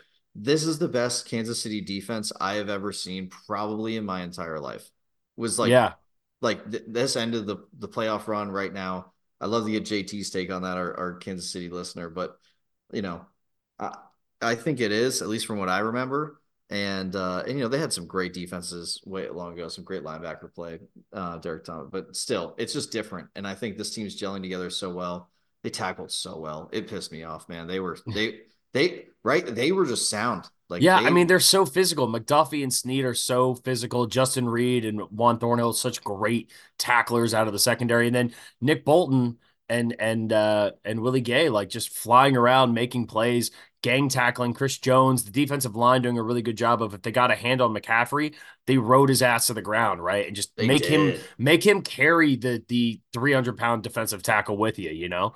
Um, of the 11 plays that were ran on the overtime drive for San Francisco, Yep. uh, there were 13 total plays. One of them was a false start, and one of them was the field goal. So, of the 11 offensive plays there, seven of them were running plays. It was a great drive, wasn't So, it? they did run the ball more consistent, like more in that half. But you're right. In the third quarter, they absolutely went away from it. But, and, and I will say this it felt like they tried to do the thing where it's like, hey, we're struggling to run the football. Let's convert our running game into short passes right? Let's get the ball on a swing pass to McCaffrey. Let's run a screen here. Let's do things to get the ball to Deebo and to get the ball to McCaffrey and get the ball in their hands because we can't just hand the ball off because Kansas City's defense was playing so well. Um, to my point at the beginning there about how how rough the start of this game felt. Um, Yeah. just running through like the the the the all, every play, the play by play stuff, going by drive by drive. You had the opening drive, which was a fumble after five plays, 48 yards. You had the fumble in the opening drive, three and out by uh, Kansas City, three and uh, then it was a first down and then three and out. So four play drive for San Francisco, four play drive for uh, Kansas City, 10 play drive for 46 yards for San Francisco that ended in a field goal. Then you had the deep ball throw to um, Mecole Hardman that then turned in the fumble from Pacheco that was like really the first like big excitement. But that whole drive really only came because they threw it deep to Mecole Hardman. And what a great throw, too, and the way that he kind of split the defenders. Yeah. It was a great, great play. Um, four play drive by San Francisco and a punt, three and out by Kansas City. And then finally at the end of the first half, uh, with I think it was it three minutes and 26 seconds left. Uh, in the first half, San Francisco gets in, scores a touchdown, and then you had the field goal. So that first half, like, was it was it was a slow game. You know, both teams kind of slowed out, but I think a lot of it came to the way the defenses played. Like I thought San Francisco's defensive line was incredible. I thought Javon Hargrave, like for as quiet as he got throughout a bunch of times in this season, he was a total difference maker in this game in that first half, right? Mahomes felt like he was, and Bosa too was incredible in the first half of that game. But that Pacheco yeah. fumble was because Javon Hargrave punched it out from behind, right? You know, so like, good. Like big time plays like that. Like their, their guys showed up. Randy Gregory, Chase Young, I think had a sack early in the game. he game. Did. He did. Um, like they, they, the defensive line in particular, which that was what I texted in, in the group chat, which I was like, damn, it's almost like the defensive line fucking matters. That's what I was saying in the preview pod. Like the defensive line was going to be the most important thing. And eventually, as the game went on, Kansas City did a really good job of adjusting and and taking away the defensive line from San Francisco, or at least making it less impactful. And those Right. guys got more and more tired as the game went on. They became less impactful. Then Mahomes ends up getting a couple of big scrambles, you know, picks up those plays, getting those guys tired out, chasing them everywhere, doing his Mahomes type shit. And it, he just continually found a way to get it done. But the the biggest play here, and and we I mentioned it a little bit, but the punt that barely grazed off of the gunner's leg for San Francisco. Um, yeah, man. that that is the thing that sparked the game, right? Because that that happens, and then all of a sudden Kansas City gets the ball on the 16 yard line. Uh, yeah, 16 yard line, and then one play touchdown pass to MVS. That Like- was That and that Man. quickly, all of a sudden Kansas City's up 13 to 10. it was it was a really crazy moment. Obviously, like the defense did what they needed to do. Was a punt. It- right. I think everyone had the reaction. Um, I think Tony called it pretty well, actually, right? Where he was like, at first I was like, What are you doing? And then like obviously we saw it hit off the leg. So the gunner had to do whatever he could. Um, which was a good effort. It just it sucked. It's one of those things that like that is so unfortunate in football. That is so unfortunate because like it's not a great it's not a play that happened because someone else made an amazing play. It's an Yeah. okay punt that should have traveled further and then like it hits off a guy trying to block and you get the ball and those are those bounces that we talk about and the fact that Mahomes had a bounce right his way again like last week was off the face mask or no yeah right is that the right game I'm talking about Off the Bounce off- uh, yeah, the Ravens yeah, that was face the no, that was Detroit, but yeah, Oh, I'm sorry. Yeah, Yeah, yeah. yeah. yeah. but like it's a play like that. Yeah, right? like shit like that happens. Gets gets one of those and gets one of those in a Super Bowl when he was struggling, right? Like that's the other thing we're going to talk about here, right? I bet at some point is we're going to look back, and I bet we'll go through these stats and look at the game and be like, someone's going to dissect this in ten years and be like, did Mahomes really play that great of a game and Yeah. all that stuff? And it's like, dude, you had to be there, and he he did. But getting plays like a play like that obviously made the difference, and them just even getting it close and like that that was a whole field flip and seven and like it, it just sucks to see when I guess I hate seeing plays like that happen in Super Bowl when it's like that's too much of a one that that teeters the seesaw, right? Yeah. And I wish I wish that you could it's almost like you know when you play Madden we talk about turning off injuries and I wish you could turn off like glitch plays like like that and just Yeah. be like no I, we he wanted a fair catch it just dead just let it bounce whatever and don't let There it and there's an through. element to it too that like look when on on punt coverage if if the punter has a bad punt it is the responsibility of the punt returner and guys on San Francisco the receiving team to yell Right. out poison kill right there's there's these calls that you make which is everyone scatter like get the fuck Right. away don't let intentionally have to do that so on one hand yes you don't want the freak bounce thing to overall do it but it's like but that seems like it could have been a slight lack in execution of like, hey, we have a kill. Somebody didn't alert that guy, or that guy didn't hear it, you know, or absolutely you're you know, right you're Like, so caught is- up in I'm going to go down and make a play. this. Yeah, Right. Like- so so no no no remorse. It's just I think from a fan standpoint, right? yeah. It's, like, the fact it's that it bummer. looks like it's a yeah, because it's like you want it to be. Well, on top of that too, I mean, again, think about like we talked about. Hey, you go in there and you you get the points before the half the way Kansas City did. Then you come up, Yeah. you get the ball, you get a chance to go down, score a touchdown, tie the game to open up the second half, and you have the fumble or the the the botched pitch to Pacheco, and then two plays later, Mahomes throws the interception. Right. And then all of a sudden it's like boom, that's like that's a massive turnaround. And and so their their drives went three the interception, three and out. Then they had a 47 yard drive after a really, really good punt by San Francisco that ended in a 57 yard field goal. They barely got to the like to, to field goal range, and Butker drilled a 57 yarder. And then the next possession after that, Kansas City goes three and out again, punts the ball right back to San Francisco. And then that happens, right? And then that turns into seven points for Kansas City. Now, the one thing I'll say is that the best drive that San Francisco had the entire game was the following drive where they went 12 plays, 75 yards in six minutes and scored a touchdown. And it was beautiful, right? Purdy throws an awesome touchdown pass to Jauan Jennings.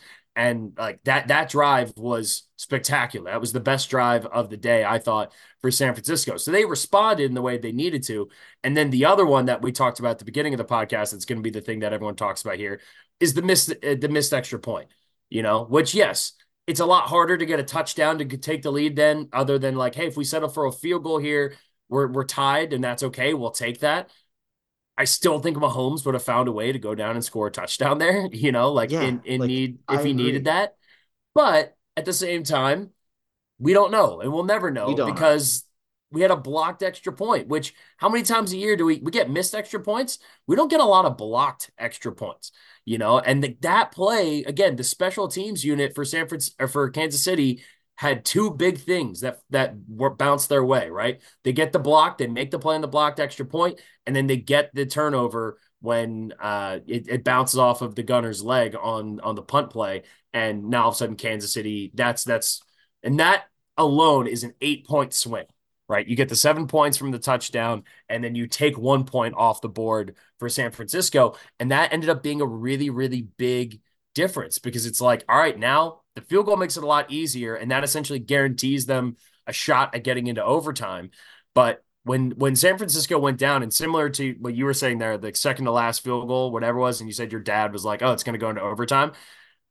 right when San Francisco kicked the, uh, the field goal to go up three, one of my buddies, because we had our staff party for the bar that I worked at, and we're sitting there, and they all know me as like the sports guy, and they're like, Jeff, what do you think is going to happen? I said, how much time's on the clock? He's like, minute 58. And I said, they're going to get the ball, they're going to go down, and they're going to score points here, and it's probably going to go into overtime. I was like, at minimum, it's going into overtime. But if you're giving me a minute 50 and Mahomes with two timeouts and an opportunity to go down the field and send this game to overtime or to go win it with a touchdown, it's happening. And then as soon as that final drive kicked off, it was like, yep, within two plays, they were already at midfield. And yep. then and then after that, it was like, oh, there was a pass play to Kelce that got them into field goal range where he scampered up the sideline. And then yeah, credit to. San Francisco's defense where they like bowed down and they did not let them get close to the end zone there. They settled for the chip shot field goal, goes into overtime.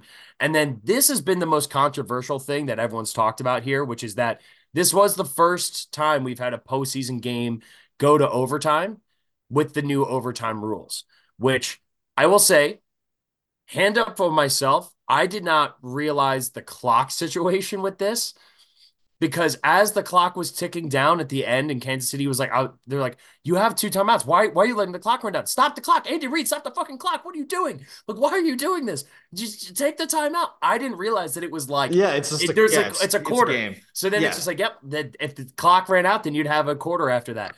They but, really shouldn't have a clock, and the reason they do it is for stoppage. And then eventually, if you go to if you go to a third quarter, you get three timeouts to get right. It's just stuff like that. That's why they do it. But yeah. it's it's to your point definitely looked weird. But this new overtime, obviously, I follow overtimes and ties hard. That's, yeah, this is your this is your specialty. I wanted so, the first double overtime game in Super Bowl history, though. That would have been amazing. I wanted it so bad. I also just wanted them to kick a field goal and keep going. But um, uh, no, I I, I really think that this well, because at that point it would have been sudden death, right?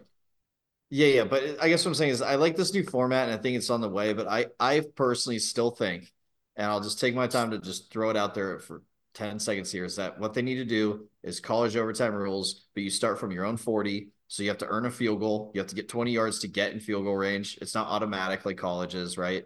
Mm-hmm. Um, and then that way each side does get the ball because it just doesn't feel like we're we're gonna settle the whole NFL season, right? Every other major sport settles it in a series. It's the only one that comes down to one game already. Yeah. And the fact that it's one game is is tough enough. And then we're going to just say it's going to go down into this overtime rule where hey, if you just get it for right or you score the touchdown, I, I get a touchdown versus a field goal. I get that. But again, if it was just field goals and then it goes to sudden death, then it's just like, all right, well, who has the ball first again? And we're back in the same scenario yeah. that we wanted to avoid. And I get what they're saying. Like, you can't go on forever. This is the Super Bowl. Yes, we can. We can go on until the teams feel like there's a deserved winner. I feel like no one's going to argue about that, right? Like I think as long as it's like if it's one extra quarter, instead of doing it like the like prolonged quarters where it's like if the clock runs out, then just it resets for the next one.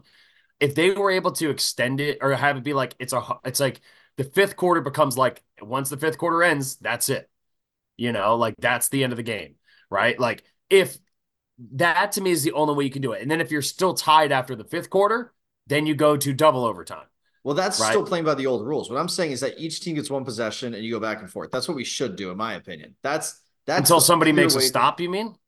Well, because you're on your own 40. So let's say you get 10 yards, you get to the 50. You're like, dude, I, I guess we'll try the field goal, and then the other team, no matter what, starts on their own 40. Is what I'm saying. Yeah. So no matter what, gotcha. then they would get the possession, and it would go back and forth. I think because you're going to end up with a lot of field goal games, but it would still be different because you're de- see you have an elite defense, mm-hmm. right? And you get the stop and all of a sudden they have no shot and they just have to go for it on fourth because they have no other option. And then yeah. it just changes how you would, right? You'd have to go for more on fourth down. It would just be a more interesting way, I think, to settle and it'd be more based on the gameplay rather than who gets the ball first. Given that didn't happen here, so I, am just the I'm thing is, though, is that the the analytics and everything tells you you don't want the ball first. You want the ball second.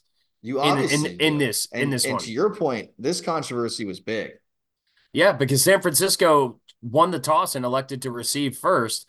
There is some rumblings, and there was an ESPN report about it that I don't know if it was the coaching staff or some people on the coaching staff or the players, but people didn't fully understand the overtime rules. Juszczyk came out and admitted it. Juszczyk yeah. said, "I didn't know. Um, we both got the ball, whatever." And wow. he was like, "Hand up, I didn't know that." That's a Harvard guy too. Yeah, and I think to your point, like this came up, but not a lot of people knew what to do. And and to your like this is something that teams go over. So um, it's just a little different because it is it's a Super Bowl. You have so much stuff to focus on. There's two weeks, there's all the media, there's travel, there's family. But the fact that that happened in that moment, like you, you just got to talk real quick. Hey, we're think college, we're taking it second, you know, just because yeah, we're gonna get a chance no matter what. But then again, if if because this is the thing though, I think the if and this is why I kind of like this setup the way that it is if you want it first, and and Shanahan said that they wanted to get the ball first because they thought the defense was gassed, and that he wanted to get really he, good reason. That, he wanted right? to get so them. And also, yeah. if you go out there and you score a touchdown or you score a field goal, or whatever, and your defense comes out there and makes the stop, then like, hey, that's that's game, right? Boom, over. If they come down and they they match what you did, like you hold them to a field goal after you scored a you had a field goal, then all right, now we get the ball to go down. There is there's an at there's an Right. advantage to getting the ball first, and there's an advantage to getting the ball second. However, I think the advantage for going second is stronger, particularly particularly with the way that what we know about analytics and going for it for two. And like Kansas City is like, if they scored a touchdown, eh, Mahomes and Andy Reid said like we would have gone for two Yeah. because you're you're in that like freedom, I don't care mode. Like we're gonna go for it on fourth down, no matter what. Right. The team that goes first doesn't necessarily have to play that way. Right. And there is a freedom, I believe, psychologically, which is like, hey, fuck it. We're especially when you have Patrick Mahomes of being like, hey, fuck it. We're gonna go make plays on fourth down, you know? We're gonna go for it on fourth down because we're gonna go try to win the football game and win the goddamn Super Bowl. So Yeah. it's like I, I think from I think it is a bigger advantage to go second. But if you are, say, the 2000 Ravens with Trent Dilfer as your quarterback, but arguably one of the best defenses of all time, you might say, hey, we'll go down first and see if we can score some points because we trust our defense to go out on the field and protect us, you know? Well, even that, I think to your point, you're just better off knowing, and then you always have the opportunity, if it is a touchdown, to go for two, or if it's Yeah. a field goal, like how hard you have to push, and and knowing you need to go for it on fourth, like that. Yeah. just knowing that is huge. So game theory comes into your point, analytics, and it just says you'd rather know. So you, I think taking seconds the right call. I don't think that's why this game. Like, listen, at the end of the day, it's different. But to your point, here's the difference, right? Let's flip these possessions. That third and four where they had the blitz and then it was knocked down as fourth and four. They go for that. And San Yes. Francisco, like that's the difference, right? They go for that and they have a chance on a fourth and four to get further and continue. And maybe if they score, they go for two, right? Which So- they converted a fourth and four earlier in the in the game too. Yeah, so it's right. It, did matter. Like people said, it didn't. It, it did. It just. I don't think, to your point, at the end of the whole game, with everything that happened from start to finish, like that's something you can point at. But I don't know if that necessarily lost them the game. It did affect No. it. It, but but right, it's different, and and it's hard. Well, it's, to, and that's hard what's always back. fun about football is like we're always looking for one. oh, excuse me. You. Um, you're always looking for one thing to blame, right? And and the Got reality is, like the Eagles didn't lose the Super Bowl last year because James Bradberry and the holding call, right? Jesus Christ. Um, they lost that game because of a bunch of things. Even the Jalen Hurts fumble, right? Like that went back for the touchdown. That's not the only reason. We and I said that last year. As much as I think about it, and in that moment watching that game, and the way I I felt said when I at one point when I said- I was like, that was the reason. Yeah, like I, I was like, nah, Jalen fumbled. Like, yes, you gave Mahomes seven free points, right? You can't do that. You cannot do that when you play against Mahomes. So that could have been the biggest reason. That could have been a piece of the of, of the blame pie, you know, that you slice up, and that could have been part of it, but it wasn't the whole reason. I think what's interesting about this is understanding the the psychological component to it and the fact that we we had not had any experience with this format yet that they were kind of the guinea pigs for it and it also kind of played out in the biggest moment. It's the same thing with like the analytics stuff with with you know dan campbell right? It's like if it works he's a genius if it doesn't work oh what a fucking idiot. Can't believe you did that. It cost us the game. It's like come on we're all smarter than that. You don't have to boil it down to just one or two things like that. And i'm i'm very curious to get scott's opinion on this when we talk to him later on in the week about like how he felt in that moment. Or did he understand the new overtime rules right? All that stuff being completely different. It was it was a really really interesting way to see something like this happen for the first time. That was the first time we saw the the, the new rule being implemented. Um and unfortunately it did not work out well but now you know they were they were the guinea pigs right they were the ones that like for now if we ever have another super bowl or a playoff game the next time it goes into overtime everyone's going to think back to this game and that Yep. decision and be like oh nope you have to do it here you have to you know it's it's That's like the uh what's it like when you're down eight or whatever or You're down no, 14 was- and, you, you're down now they're saying go for two. Or yeah, or so like you you're down nine or, or you're down 10 or whatever, but like kicking a field goal, you're down two possessions. But kicking a field goal, like you still need a touchdown anyway. I don't know. I forget it was, but it's a thing that the Packers did a few years ago against, I think it was in 2019 against the Niners when Matt LaFleur kicked a field goal when they were down like 11 or down 12 or something. It's like, well, you still need the touchdown, like no matter what, like you still needed yeah. the touchdown. Um, but now it's like anytime that situation happens, we all jump back to that one moment. We all jump back to the, you know, the time that it didn't work. But yeah, I don't, I don't know. I, uh, it's just, it's interesting that that became, that kind of felt like the main thing that people talked about. The one thing I will say about this game that I'm really appreciative of, no real officiating issues. You know, it was so annoying Agreed. last year to deal with all this issues with, you know, there's, there was a hold on Fred Warner that didn't get called. Some Niners fans were upset about. Um, there was a couple holding things, but I'm glad they they stayed off them as much as they could. Yeah, like they it, it right. The, the biggest one I think was that hold, the defensive hold. Uh, they called when the Chiefs. It would have been yes like in overtime. It would have been out of right. Was it overtime or yeah? It was. It was the opening drive of the overtime for yeah. uh yeah. That actually is that's a great point because not only that there was the holding call, but then Nick Bolton dropped an interception. If. Nick Bolton held on to that interception, then Kansas City has the ball in field goal range. That was like the second play. I think it's first or second play of the drive. But yes, there was the defensive holding call. Um, yeah, on uh, on on McDuffie. Yeah. yeah, it was third and thirteen, and they got to they got to Purdy and they hit him, and he had no shot to get the ball out. And then there was a late flag that came in, but I thought it was the right call. Like I after seeing the I did too. replay, I did I too. Like, yeah, it, he totally affected the force at which he was running. Yeah, like that's the way you gotta look at is your vector. So that, yeah, exactly. The one call I didn't like was the horse collar call early in the game on Purdy. That well, I, I think it might have been Nick Bolton, but somebody was tackling Purdy as he was going yeah. out of bounds, and the guy, the, the guy never got into the shoulder pad, which that's what it. My understanding of the rule is that you have to be inside and use the shoulder pads to pull it back. He grabbed him by the jersey, so I don't know if the jersey is part is considered part of it. My understanding was always that you had to be like within, just like how face mask is any entry point into the head, into the helmet. Like if you get your fingers on the inside of the helmet, but it's not touched like by, by the ear hole yeah. that's considered a face mask still, right? Um, my understanding with with the horse collar was that you had to be inside the pad, but maybe the jersey also counts. But it, I, it's where you grab because technically, if it's around the top of the pad, they to your point, it this was one where I I agree with you. Like this isn't necessarily.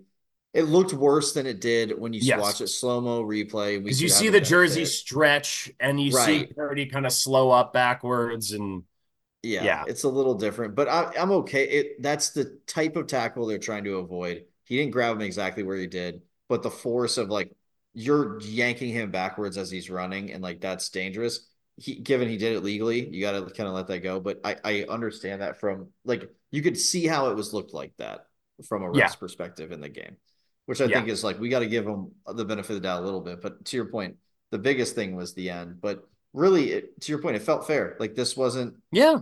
th- this was more of a sorry to say this but like this was more of a defensive holding than last year. Yeah it was. Like, if we put them side by side that's definitely the truth. Yeah no it was you know and it, hey but you know what? They both got called you know? Both it wasn't like the the one it was at the was it this game or was it the afc championship game? But there was a a no call on a defensive holding for Kansas City that Eagles fans were getting upset about. I was like, come on, guys, please, please let's move on. We don't need to keep living in this. That's not what lost them the game. There was a bunch of there's a bunch of stuff. Just like in this game, there was a bunch of things. And look, the Niners, like I thought the Niners played a good football game. I thought they had a good game plan for Mahomes. The defensive line balled out. I thought the secondary held up pretty well, particularly in the first half there was just a couple of small things that gave enough daylight for Mahomes. And that's the thing is if you give him enough of a window for him to be like, hey, I'm going to be able to come out and make something happen. For as and Kansas City's defense played great, and the Niners offense, I thought as a whole was like, played pretty good football. You know, I, I give a ton of credit to Kansas City's defense for keeping that game as tight as it was because there was always going to be that moment where the window opened and Mahomes was going to take it, and he is at that point. He is he is what Brady was, you know, for 15 years, you know, prime prime Brady where every time he touched the ball, you were just you were just terrified. Mahomes is fully that guy. And um Yeah, I mean it's it's you know we talked about it before. How many great quarterbacks are not going to get opportunities to play in Super Bowls or to win Super Bowls because of this guy?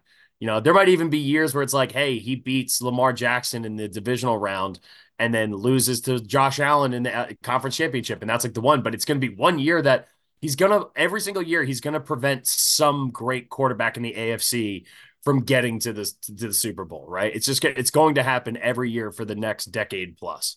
And I don't know, like I it was interesting being in a setting like at a big Super Bowl party and the amount of hate that is out there.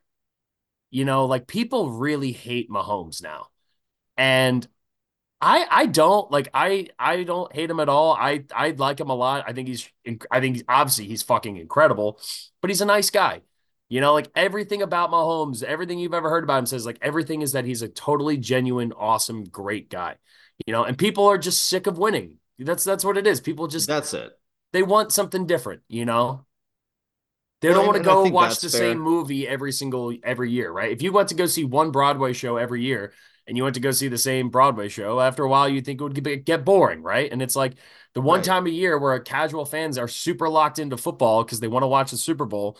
When it's the same guy, it's boring. And then they're like, oh, I hate this guy.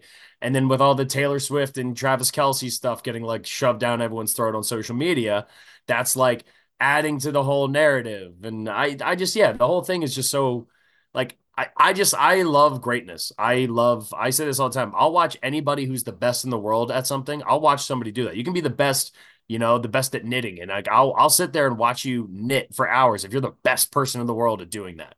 You know, I feel the same way about like football and sports. It's like if you are the the fucking best, I will appreciate what you do. You know, and unless you're playing my team, in which case then I torture right, myself for three hours but still to your point i think i think a lot of fans a lot of real football fans are like that. And the super bowl draws in so many people. And and i think this is probably a good transition into like to some of the outside stuff the betting. Yeah. but like obviously you know i think the way that this is the super bowl. And i think the whole like everything with taylor and travis i think was handled probably appropriately for what this event was right? Like mm-hmm. you know, there's gonna be cameras on them. That's why a lot of eyeballs are on this. Yeah, I think, I think it said 57, really... 57 seconds of the Super Bowl broadcast was Taylor uh, of Taylor Swift. That's pretty good. That's it's probably three and a half hours uh, total. Yeah. I mean, um, yeah, out of one, that's a little less than one minute of the whole broadcast. Like, yeah, yeah, uh, yeah. I I don't think it was that bad. I think they handled it right. I think like the betting was kind of wild. I didn't know Post Malone was going to come out and sing. Can I say that? That was yeah. a little surprising, and I like America it, the Beautiful. But, uh, um, oh, did we get a different. ruling on the on the national anthem? Reba? Okay, so so this is this is a little wild. My my buddy Luke had the bet, and he got he the over hit for him. He was at, I want to say like uh 89 and a half seconds. So it was close, but um I don't know. I might have started. I don't know exactly. I thought it started when she like the first word she sang, but I think it starts when they start playing music. Oh, or something. Okay. So I think I messed up at the beginning, but definitely ends when the first brave finishes. I remember that from a couple years ago. That's that. That's like a determinate thing, and uh she like said it and then she kept singing and I was like, "Oh my god, is that going to be what does it?" And and it seems like depending on where the line was, but it seemed like most overs hit. Um tails Dude, Tails failed, and you hate to no, see didn't. Tails never failed. So what I'm pissed half, about half, is the yeah, overtime. I was gonna say overtime. So Tails it should be a push. I I think it should be a push. I think if you no, because it's the opening coin, co- coin toss. Yeah, but then at least open. Give us give us a moment. You know, we're in Vegas. Why doesn't the official say pause, everybody, get your new bets in? Mm-hmm. We'll and then they have the lady come out on the roulette table, wave your hand over the table, say all bets are in, and then we're gonna go ahead and flip the coin. That would have been an electric moment in Vegas because you yeah. know thousands of dollars would have been exchanged in those stands as it was happening. Inter- so interestingly enough, Vegas got killed by this year's Super Bowl Good. because the the public was heavy on Kansas City heavy. Yeah. So much so that by the by the time we reached the actual game, like Sunday, the line um, for the majority of the weekend moved back to two and a half. So it, it opened at San Francisco minus two and a half. Yeah. Right. And then everyone bet it down in Kansas City, bet it down. But then so many people were still betting Kansas City at plus one and a half that they were like, all right, well, we need to get more people on, uh, you know, more people on San Francisco. They adjusted the line back and it finished at t- uh, Kansas City plus two and a half. Vegas wow. got absolutely slaughtered. Um, now, granted, they killed the entire season. So this is probably like a drop in the bucket compared to what they made over the course of the entire NFL season. Um, but everybody, I mean, the, the public money was heavy on Kansas City, heavy on Kansas City. And uh, Kansas City covered, us. you know. Good for yeah. us. Yeah, I'm really mad at myself. I um I for the almost the full 2 weeks until literally the night we recorded the preview pod, I was all in on Kansas City. I I dabbled yeah. with San Francisco a little bit, and then I don't know. Scotty gave me the puppy dog eyes, and I just kind of felt like, you know what? I believe in Kyle Shanahan. I just, something's going to happen. There's no way that's just going to keep happening. And I was wrong and stupid. And I did the thing that you never do, which is you you make the decision. It's like if there's people out there who play the lottery, like the ones you pick the numbers, right? Like the Powerball yeah. and stuff, and they pick the same numbers because they they're terrified of the one time that they don't pick the numbers, those numbers are going to hit. And like, that's how I'm going to be with Mahomes now. I'm like, I'm just going to pick Mahomes every single time. And if I'm wrong picking Mahomes, then I'm okay because the one time I pick, and then, but now it's going to be the reverse of it, which is like, I'm going to keep picking Mahomes. And then next year they're going to be back in the Super Bowl. Like, I'm not doing it. And then they're going to fucking lose. So I just, yeah, I don't know. Gambling fallacies, all that stuff. But um, I didn't actually didn't put a ton of action on. I said I I want a square this year. Um, we we did a we, so we kind of fucked up a little bit here. We did our prop bet pod last week, and Scotty and I hit a bunch. We went over. Uh, I think Scotty even put it into our our spreadsheet here. Yeah. Um, yeah, we had we had a few of them down there. Um, but the one thing that we we don't have written down here is we went through the Gatorade and I was stuck between purple and clear, and purple ended up being the color. Mm-hmm. So purple won for that. Um, the halftime show, Usher was uh yeah was like a minus one thousand favorite to be the first yeah. song. And then it wasn't even close to the first song. It was like it was like oh, I think it was the last I song. Know, I didn't know it was the first one. Yeah, I didn't think it would be first because that's uh you bring your guests out later, right? Yeah. That's always the rule when performing. You start By the way, off Alicia, Alicia Keys, bro. Dude. Oh my god. Ooh. Was that so great? I love her. Ooh. We love her. This I noticed very big Alicia pod, by the way, fans huge, out there. Huge, huge oh Alicia Keys god. fan. I've always loved Alicia Keys. Um, but dude, I didn't I was it was like that that meme, like I was unfamiliar with the, the Shaq meme where he's like, I was unfamiliar with your game. I'm sorry. Like that's that's kind of how I was when she walked out with that with the bodysuit on. I was like, well, I was like, damn, I was I know she's gorgeous and unbelievably talented, and I love her music, but I was like, damn, I haven't seen I I actually had that thought. I was like, when's the last time I saw Alicia Keys in like a public setting? You know, it's like not like she goes to the Grammys a ton or any of that stuff. Not that I really even watch any of that. So it's like I don't couldn't tell you the last time. She looked incredible, sounded incredible. Um, and Usher, I mean, dude, when Usher popped his shirt off too, I was like, God, oof. the whole bar. what year I, was it, dude? It could have been dude, 20 years ago the whole bar, like the the noise that all the, of the women collectively made at the same when Usher took his shirt off was so fucking funny. The same kind of noise that all the guys made when Alicia Keys stood up. But I found a very funny debate. Like uh, there was a divide in generations at the bar because anyone who was like 25 and younger versus anyone who was like, well, now it's probably more like I was probably around the cutoff of like 28 and older to like 27 and younger they all reacted to the guitar player. It's H E R or her, her name. I, I, that's yeah, her yeah. name. Um, yeah, shredded. She sounded incredible. She's a great. really good guitar player. But they, the younger people, had the reaction that like I had, and the other older, oh, not older guys, but the older generation had about Alicia Keys. They had about her, and I was like, Dad, I don't, I don't. I was like, I don't think I know who this is, but I, I fuck with her. She seems fucking awesome. Yeah. Um, but yeah, Alicia Keys unbelievable. I I liked it. The roller skating thing was a little weird, impressive, but like just cracking up the yeah, roller skating sick. thing was a little. It was like, very Atlanta. I thought of the movie ATL, and I was like, "This mm. is sick," because like they're all from. That's like the whole thing. Like I don't know. it, it was just really cool to see all that stuff, and that was like that style of rap. I thought that was kind like- of an ode to to Yeah. Atlanta. It felt like a lot of the halftime shows in like the early 2000s. Like, and not just because of the music, like because of the choreography and the setup and everything. It felt kind of like a throwback one where it's like we've had really big ones, like the LA one with the different moving rooms with Snoop Dogg and Dr. Dre and like that one. And then last year with Rihanna was a huge deal. And we had the Lady Gaga one. I'm trying to remember, Justin Timberlake, I think, did a, a really big one. Uh, I think that was the Eagles Super Bowl one, actually. Um, the Bruno Mars Beyonce one. Like they were all like massive productions. And I felt like this one is like obviously the whole thing is a massive production, but it was pretty like condensed to just the stage. And it kind of reminded me of some of the ones we used to, used to see, you know, back in like 2009, you know, 2008, 2009. Yeah, I see Um, what you're saying. Because yeah, like last year, I'll never forget all those platforms moving and all these Mhm. characters. Like it was way more involved. Um, Yeah. that was insane. Yeah. And she was pregnant at the time too, right? Wasn't Rihanna pregnant during her Yeah. show last year? Legend. Yeah. Fucking love Riri. Uh, but yeah, Usher was great. Uh, Super Bowl commercials. That's where we fucked up the most. We didn't do our Super com- Super Bowl commercial bets like how my dad used to do when I was a kid, where we used to.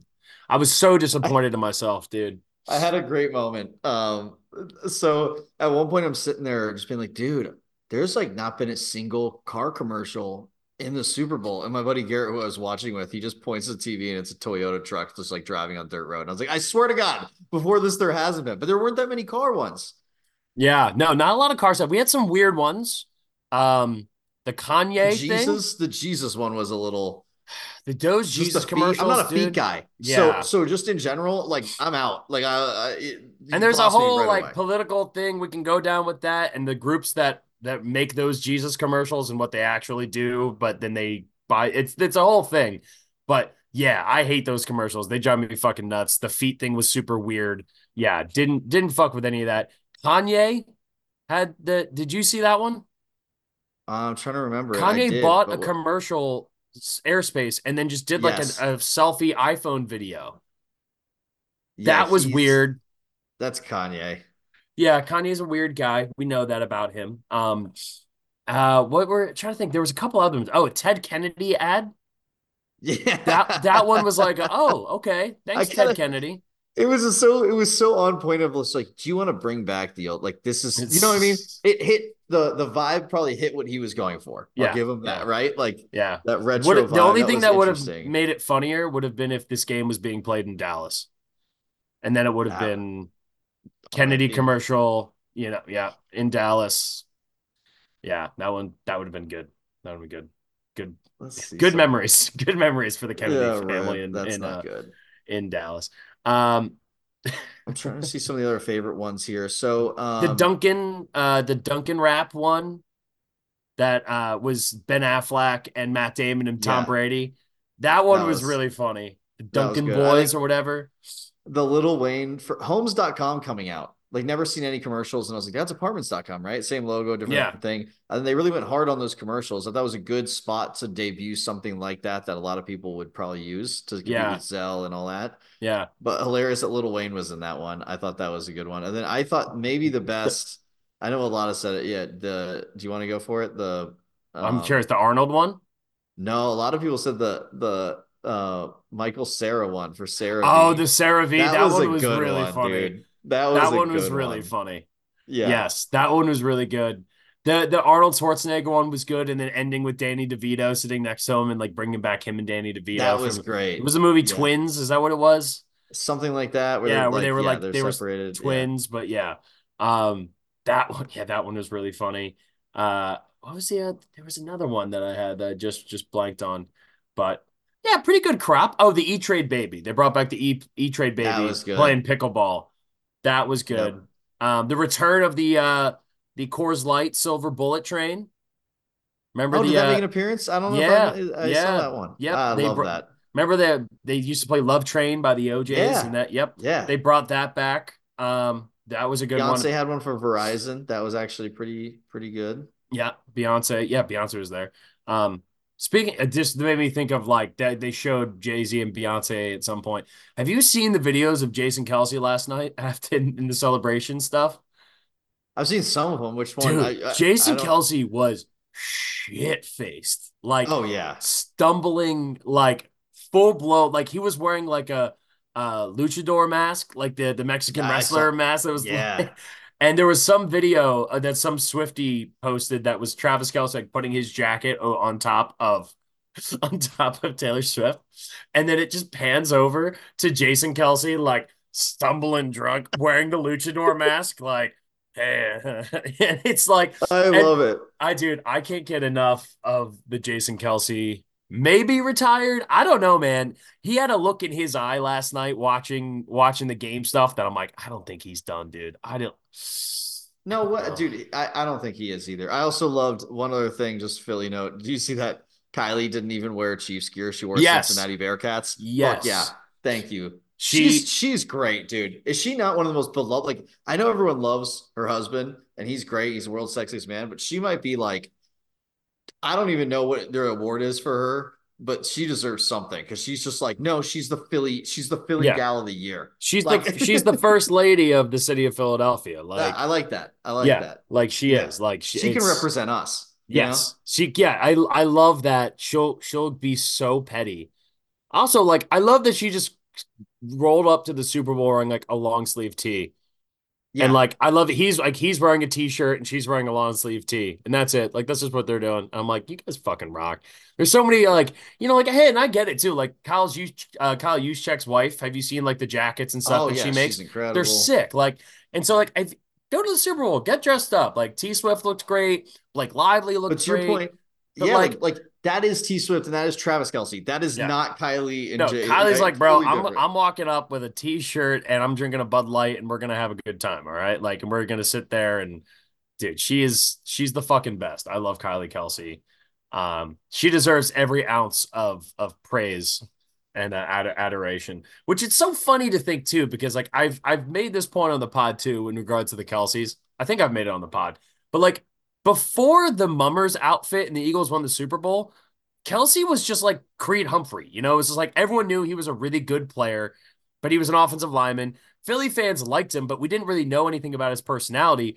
The Mummers parade speech or the Mummers outfit speech after the Eagles won the Super Bowl, from that moment to now, like Kylie Kelce is like a household name across America.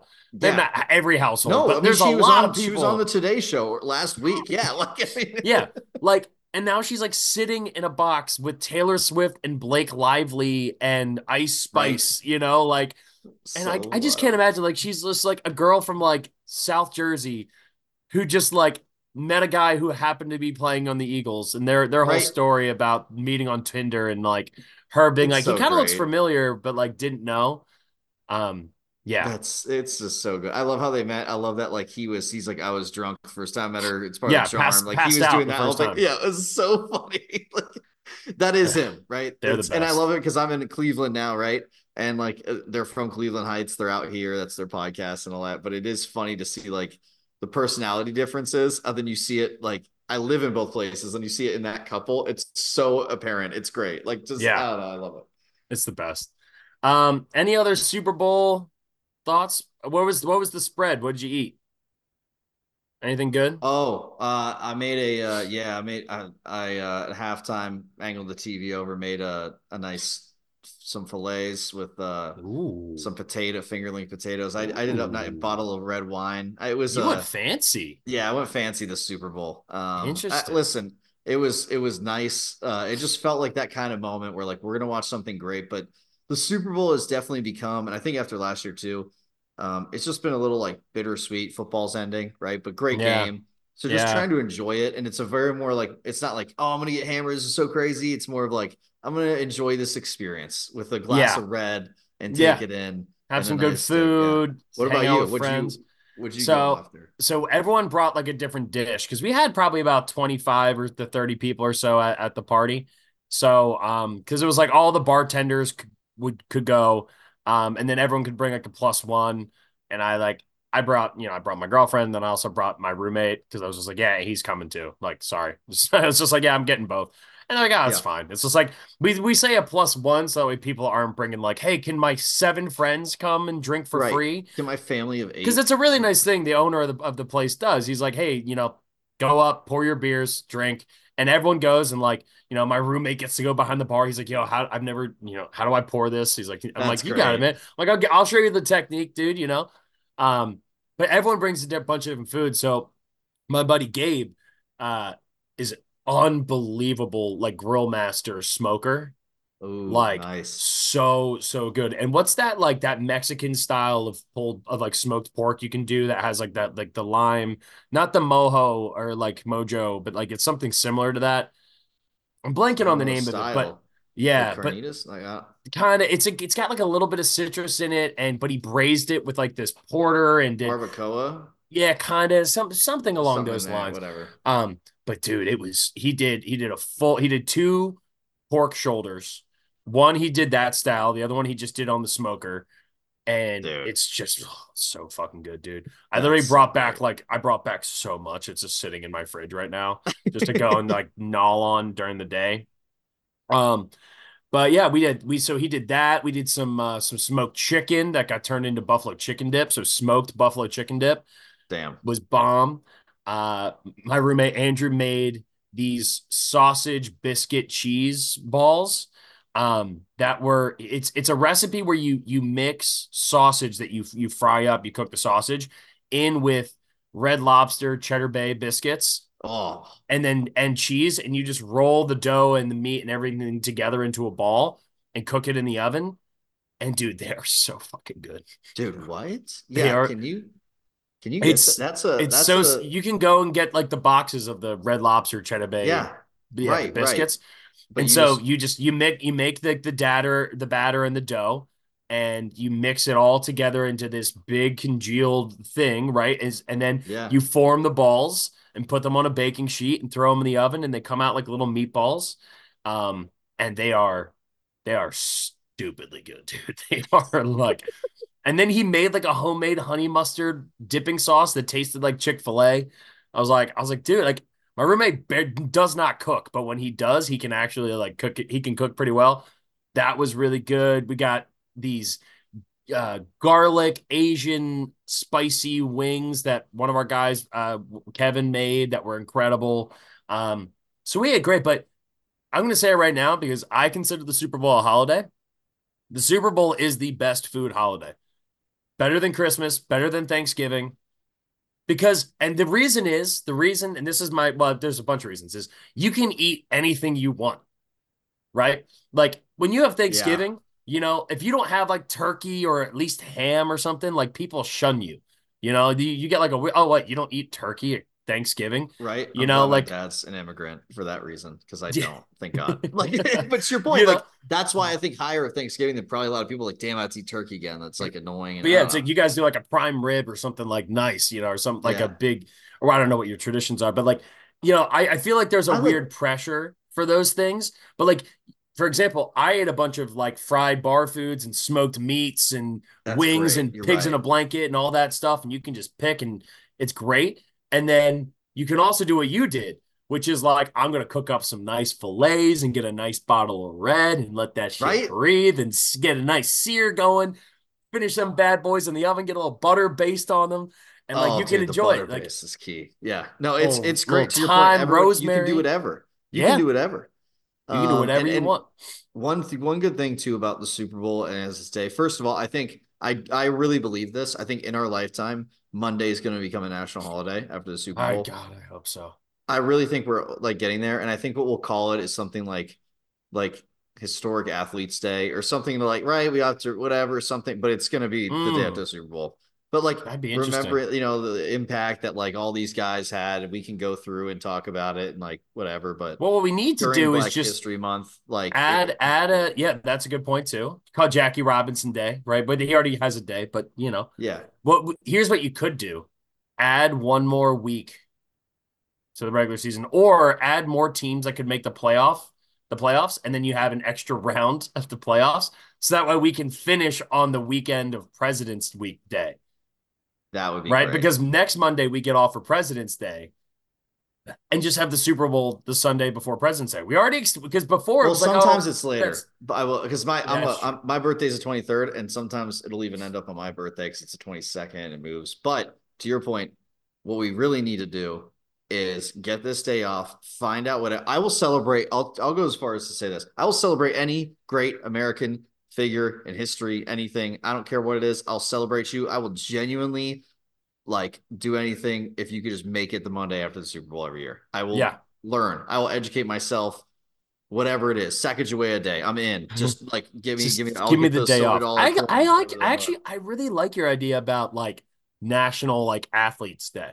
Because I'm Or, like, thinking pro too, like think about think about like yeah, I'm talking uh, that picture I always think of is like when it's Muhammad Ali and yeah, the Muhammad um, Ali Summit, you know. Yeah, yeah, exactly. All of those guys with with um, like Jim Brown and Kareem Abdul-Jabbar. Yeah. right? All these guys like that. Like just celebrate some of these guys. And Sports Center run all day. And guess what? We're all gonna sit down and watch Super Bowl stuff. Then we can talk about all these historic great guys and all Mm. they did for the game and for And it's especially with the modern guys, you know, like during 2020 with the bubble and the protests and stuff, like, you know, social activism in, in sports has become a bigger deal. I love that idea. Because A, I- A, I think it's I think it's something that actually does deserve because on one hand, I'm like, are we just trying to come up with a holiday and like using these things as a justification for it? Right, or that would be that would be wrong. I- That would be wrong. To your We're- point. but I'm we're not saying I think that. both are. I think both are real. I think we need a day after, after the Super Bowl. Yeah. I think this is a perfect example. Again, s- football's finishing up. We're all. It's in our mind. We just watched the awards and the maybe we have something like the NFL Man of the Year gets to do something on ESPN, like some kind of thing to Yeah. actually celebrate this kind of stuff. I think I think that's a great idea. And not just because it would mean that we get the Monday after the Super Bowl No, off, I- but because I- I, actually think that is a day that that that is something that I think deserves to be celebrated and having a day. Whether or not it could be considered a national holiday, though, and like we all get a day off, Probably not. Probably that would be tough. That would be tough. I was so close to just burning a day of vacation day. Like just just fuck it. Last year it worked out well that like my host was off and so I didn't have to go in and do the show. And in years past it hasn't been a problem like as a grown as a, as an adult like because I used to work like afternoon shows and stuff so I didn't I could sleep in a little. yeah. Wake waking up at at 4 a.m. you know 4:30 a.m. first alarm going off was was not fun especially because and I told this story to you I left my keys at the bar and so well, we took an Uber back because we obviously weren't driving we were drinking a bunch take an Uber back to my girlfriend's apartment get there. I realize I don't have my keys but my car is at my girlfriend's apartment because I drove there earlier. And I call I'm like oh shit no one's at the pint that's all locked up. My key to get inside the bar is gone because it's in there. So I had to take an Uber from my girlfriend's apartment 15 minutes to my house get my spare pair of car keys and then call another Uber to take me back to her place. And then I had to and then by the time I did that it was like one o'clock in the morning and I was like this is awful. And now I have to wake up in like five hours. So that wasn't as fun. But No.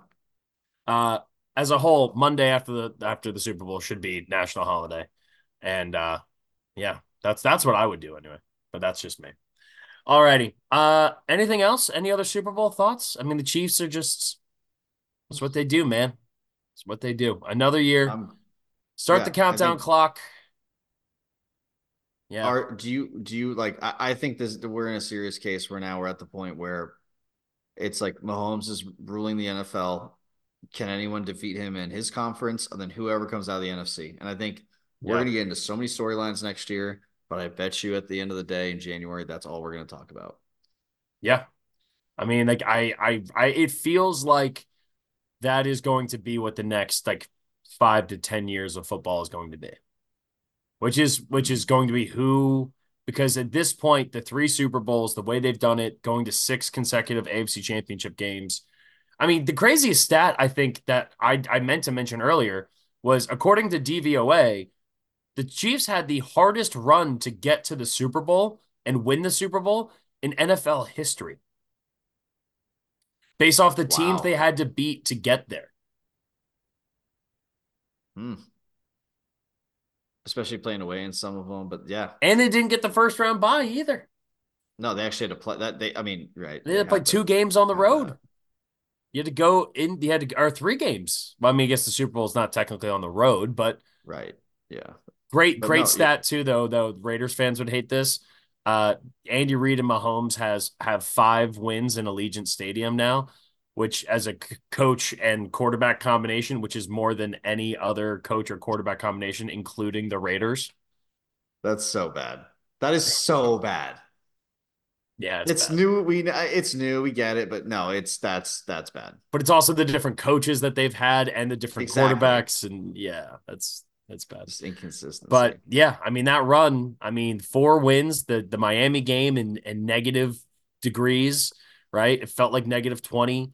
Into the Buffalo game, into Baltimore, winning those games on the road, and then Kansas City does it again in the Super Bowl and knocks off San Francisco. So be interesting. Uh, we'll be back later on the week. We'll get Scotty on. We'll do another kind of recap as the things, everything kind of dies down.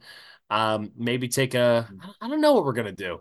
We got to, we're gonna dive into some NBA stuff. Uh, we're probably also gonna take at least like a week off after this week. Um, give ourselves just a little, little reset. You know, it's it's it's a grind, dude. And and the one thing I always say as as we're wrapping up here for another football season is is how much I appreciate not just everyone who listens and, and follows along with us and the people that have come along who are new who listen, which is so cool and we love the support. Um, Mhm. but you and Scotty, like you guys sacrificed so much of your time. You you literally got off the plane, just went straight home, and before unpacking or doing anything else, hopped on the pod and spent you know an hour and a half, two hours with me, right? Like so so like for me, that it, it's unbelievable, and it means a lot to me that you guys do that, and um. it- It's really fun that we're able to do this. This was our fourth Super Bowl, our third full NFL season doing this Crazy, man. podcast. But this is, if you include the 2020 season, which is when we first did, this is our fourth season of of doing a podcast together. Four full NFL seasons of podcasting together That's is crazy. is crazy. Um, we're coming up on 250 episodes. We're at like 243 or something, 244.